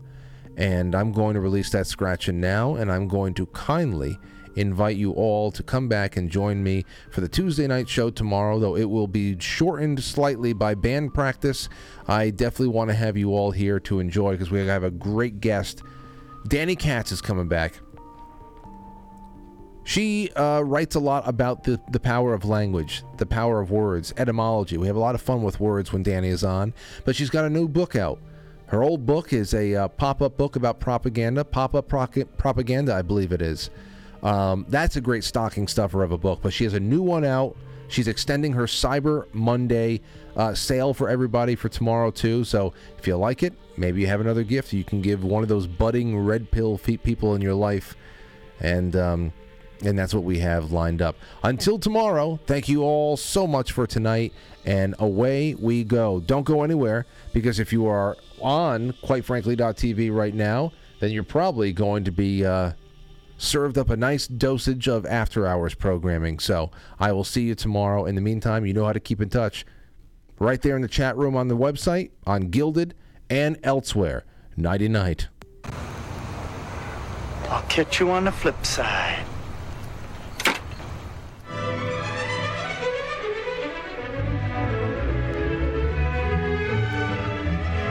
Quite frankly is film before a live studio audience. And now our super chatters, starting with Stostube, Jay Britz, uh, Valuna, and Gay Julianella. Also, thank you so much to our gold uh, gold pillars, to all of our wonderful Rumble ranters. Tomorrow is Tuesday. I'll see you soon.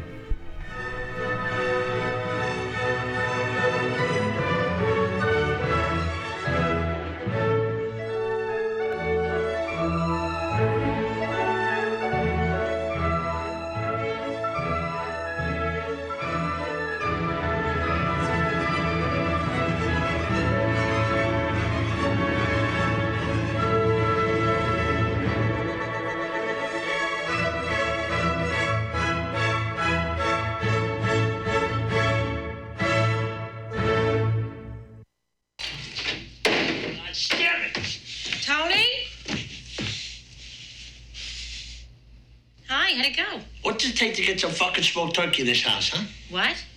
I bust my ass all day long. and I come home, I want a little smoked turkey. Is that too fucking much to ask? What the fuck is your problem? Everything but fucking turkey in here.